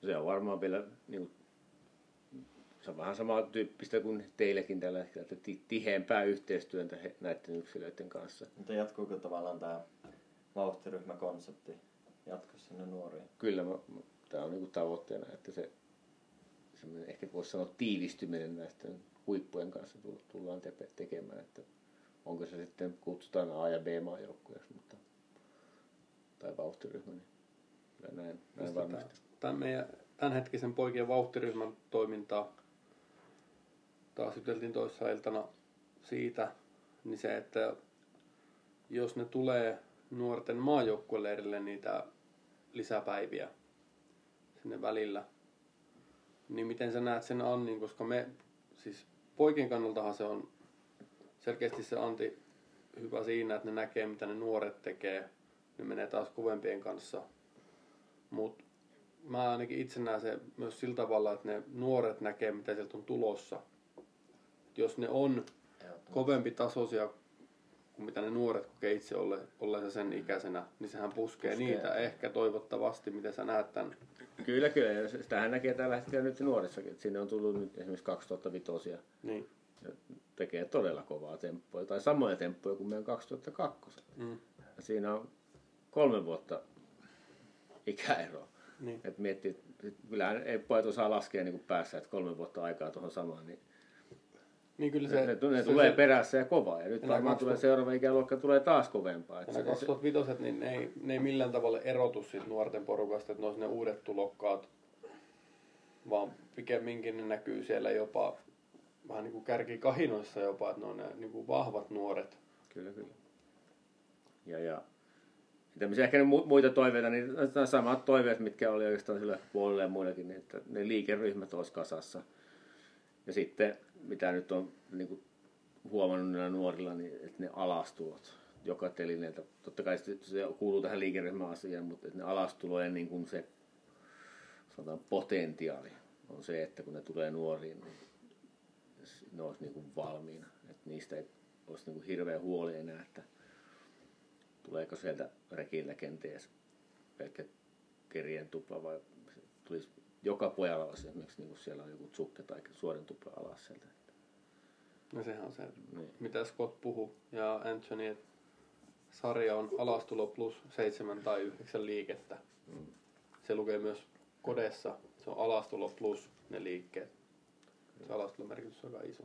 Ehkä näin ihan loppu, että onko sulla jotain sanottavaa voimistelijoille ja valmentajille, jotka haluaa saavuttaa menestystä riippumatta tasosta? No joo, että tota, että itse on tullut lajiin noin 20 vuotta sitten ja voin sanoa, että tässä nyt 15 vuotta on tullut tehtyä, no 15-14 vuotta tullut tehtyä sitä sun tätä ja varmaan hyvälläkin tasolla käyty joissakin asioissa, mutta viimeisen kuuden vuoden aikana niin on tullut järisyttävän isoja muutoksia suomalaisessa voimistelussa. Ja ollaan nähty semmoisia niin kuin, todella suuria, voisi sanoa valmentajamuutoksia niin kuin monessa monessa seurassa, että on niin kuin äärimmäisen taitavia valmentajia. Ja se on ihan pelkästään, voisi sanoa, tämän meidän maajoukkuetoiminnan ja sen tuomien koulutuksia sun muiden ansiota. Ja sen myötä on tullut tämmöinen kollektiivinen, tai se usko on kasvanut, tämän kollektiivinen usko on kasvanut ja levinnyt, että me Suomessa voidaan tehdä huipputason voimisteluita. No, ja niin. mä vielä jatkan, että, että nyt se, niin kuin se minun silmään, nyt jos katsoo meidän, varsinkin niitä poikien maajoukkoja, niin se aalto niin kuin alkaa nousta. Ja nyt on niin kuin oikea hetki käyttää sitä. Nyt, nyt jos me missataan sen, niin se aalto menee ohi. Jos me palataan niihin Paulin mietteisiin, niin unelma on varmaan kaikilla. Ja se usko siihen ja ne keinot siihen tekemiseen on varmaan aika selkeät kaikilla. Mutta kuinka lähellä me ollaan sitä itse saavuttamista? Siis mä uskon, nykyhetkessä. Et, et voimistelijahan ei voi tehdä sille, että huomenna se on valmis. Et si, se pitää kaikki ymmärtää, että jos tehdään alusta loppuun voimistelijat, niin siinähän menee vuosia, 10 vuotta, 15 vuotta. Mutta nyt kun katsoo taas noita poikia, niin mä uskon, että me ollaan niin todella, todella lähellä. Et se, nyt se vaatii vaan niin pienen viilauksen tiettyihin asioihin, niin siellä voi tulla ensimmäinen kunnon menestys. Ja sitten mä uskon, että se poikii sitä myötä seuraavalle ja seuraavalle ja. Koska jos ne on Briteissä pystynyt sen tekemään, niin mekin pystytään Mm. Ja kyllä mä näen, että D-pisteessä aletaan olla lähellä sitä Euroopan huippua joidenkin voimistelijoiden kohdalla. Kyllä, kyllä. Joo. Että ne parhaat on siellä, niin se tekee sen, että muut siitä tulee normi, kun se systemaattisesti tehdään. Kyllä. Ja nyt tosiaan se kun mä puhun tästä aallosta, niin nyt, sitä, nyt ei saa niinku lopettaa. Nyt ei saa höllätä, vaan nyt pitää niinku puskea. Ja jonkun pitää tehdä se ensimmäinen menestys. Mm. Mä uskon, että se ruokkii sitä muuta porukkaa, mikä on todella lähellä sitä parasta. Juurikin näin. Ja kuten Scottkin sanoi, että tästä vauhtiryhmästä, että vaikka sen, sillä ei tulisi niin kuin menestystä, mitä mä kyllä epäilen, niin ei saa luovuttaa siihen vaan sitten uusi. Ja sitten uusi. Ja sitten uusi. Koska mä näen, niin kuin, että meillä on työkalut on siinä. Nyt vaan niin kuin se, kuten Antti puhui, niin se selection pitää olla kohillaan. Niin johon alkaa tapahtua. Ja työkalut on ja myös alkaa olla aika riittävä määrä valmentajia, jotka Kyllä. uskoo siihen ja Ymmär. työskentelee ja ymmärtää asiat sillä tavalla. Ja se ehkä tähän niin kuin en tiedä kun loppukateettina te Antin kanssa juttelitte kahdestaan, niin se resursseihin, että resurssit on, mutta se homma on se, että meidän täytyy tehdä valmentajina työmme vielä paremmin. Eli puskea sitä hommaa eteenpäin kaikilla keinoilla, eli find a way. Nyt löytää se tie sinne huipulle. Hyvä. Kiitos kaikille. Kiitos. Kiitos. Jatketaan Kiitos. ensi kerran. Ensi kertaa.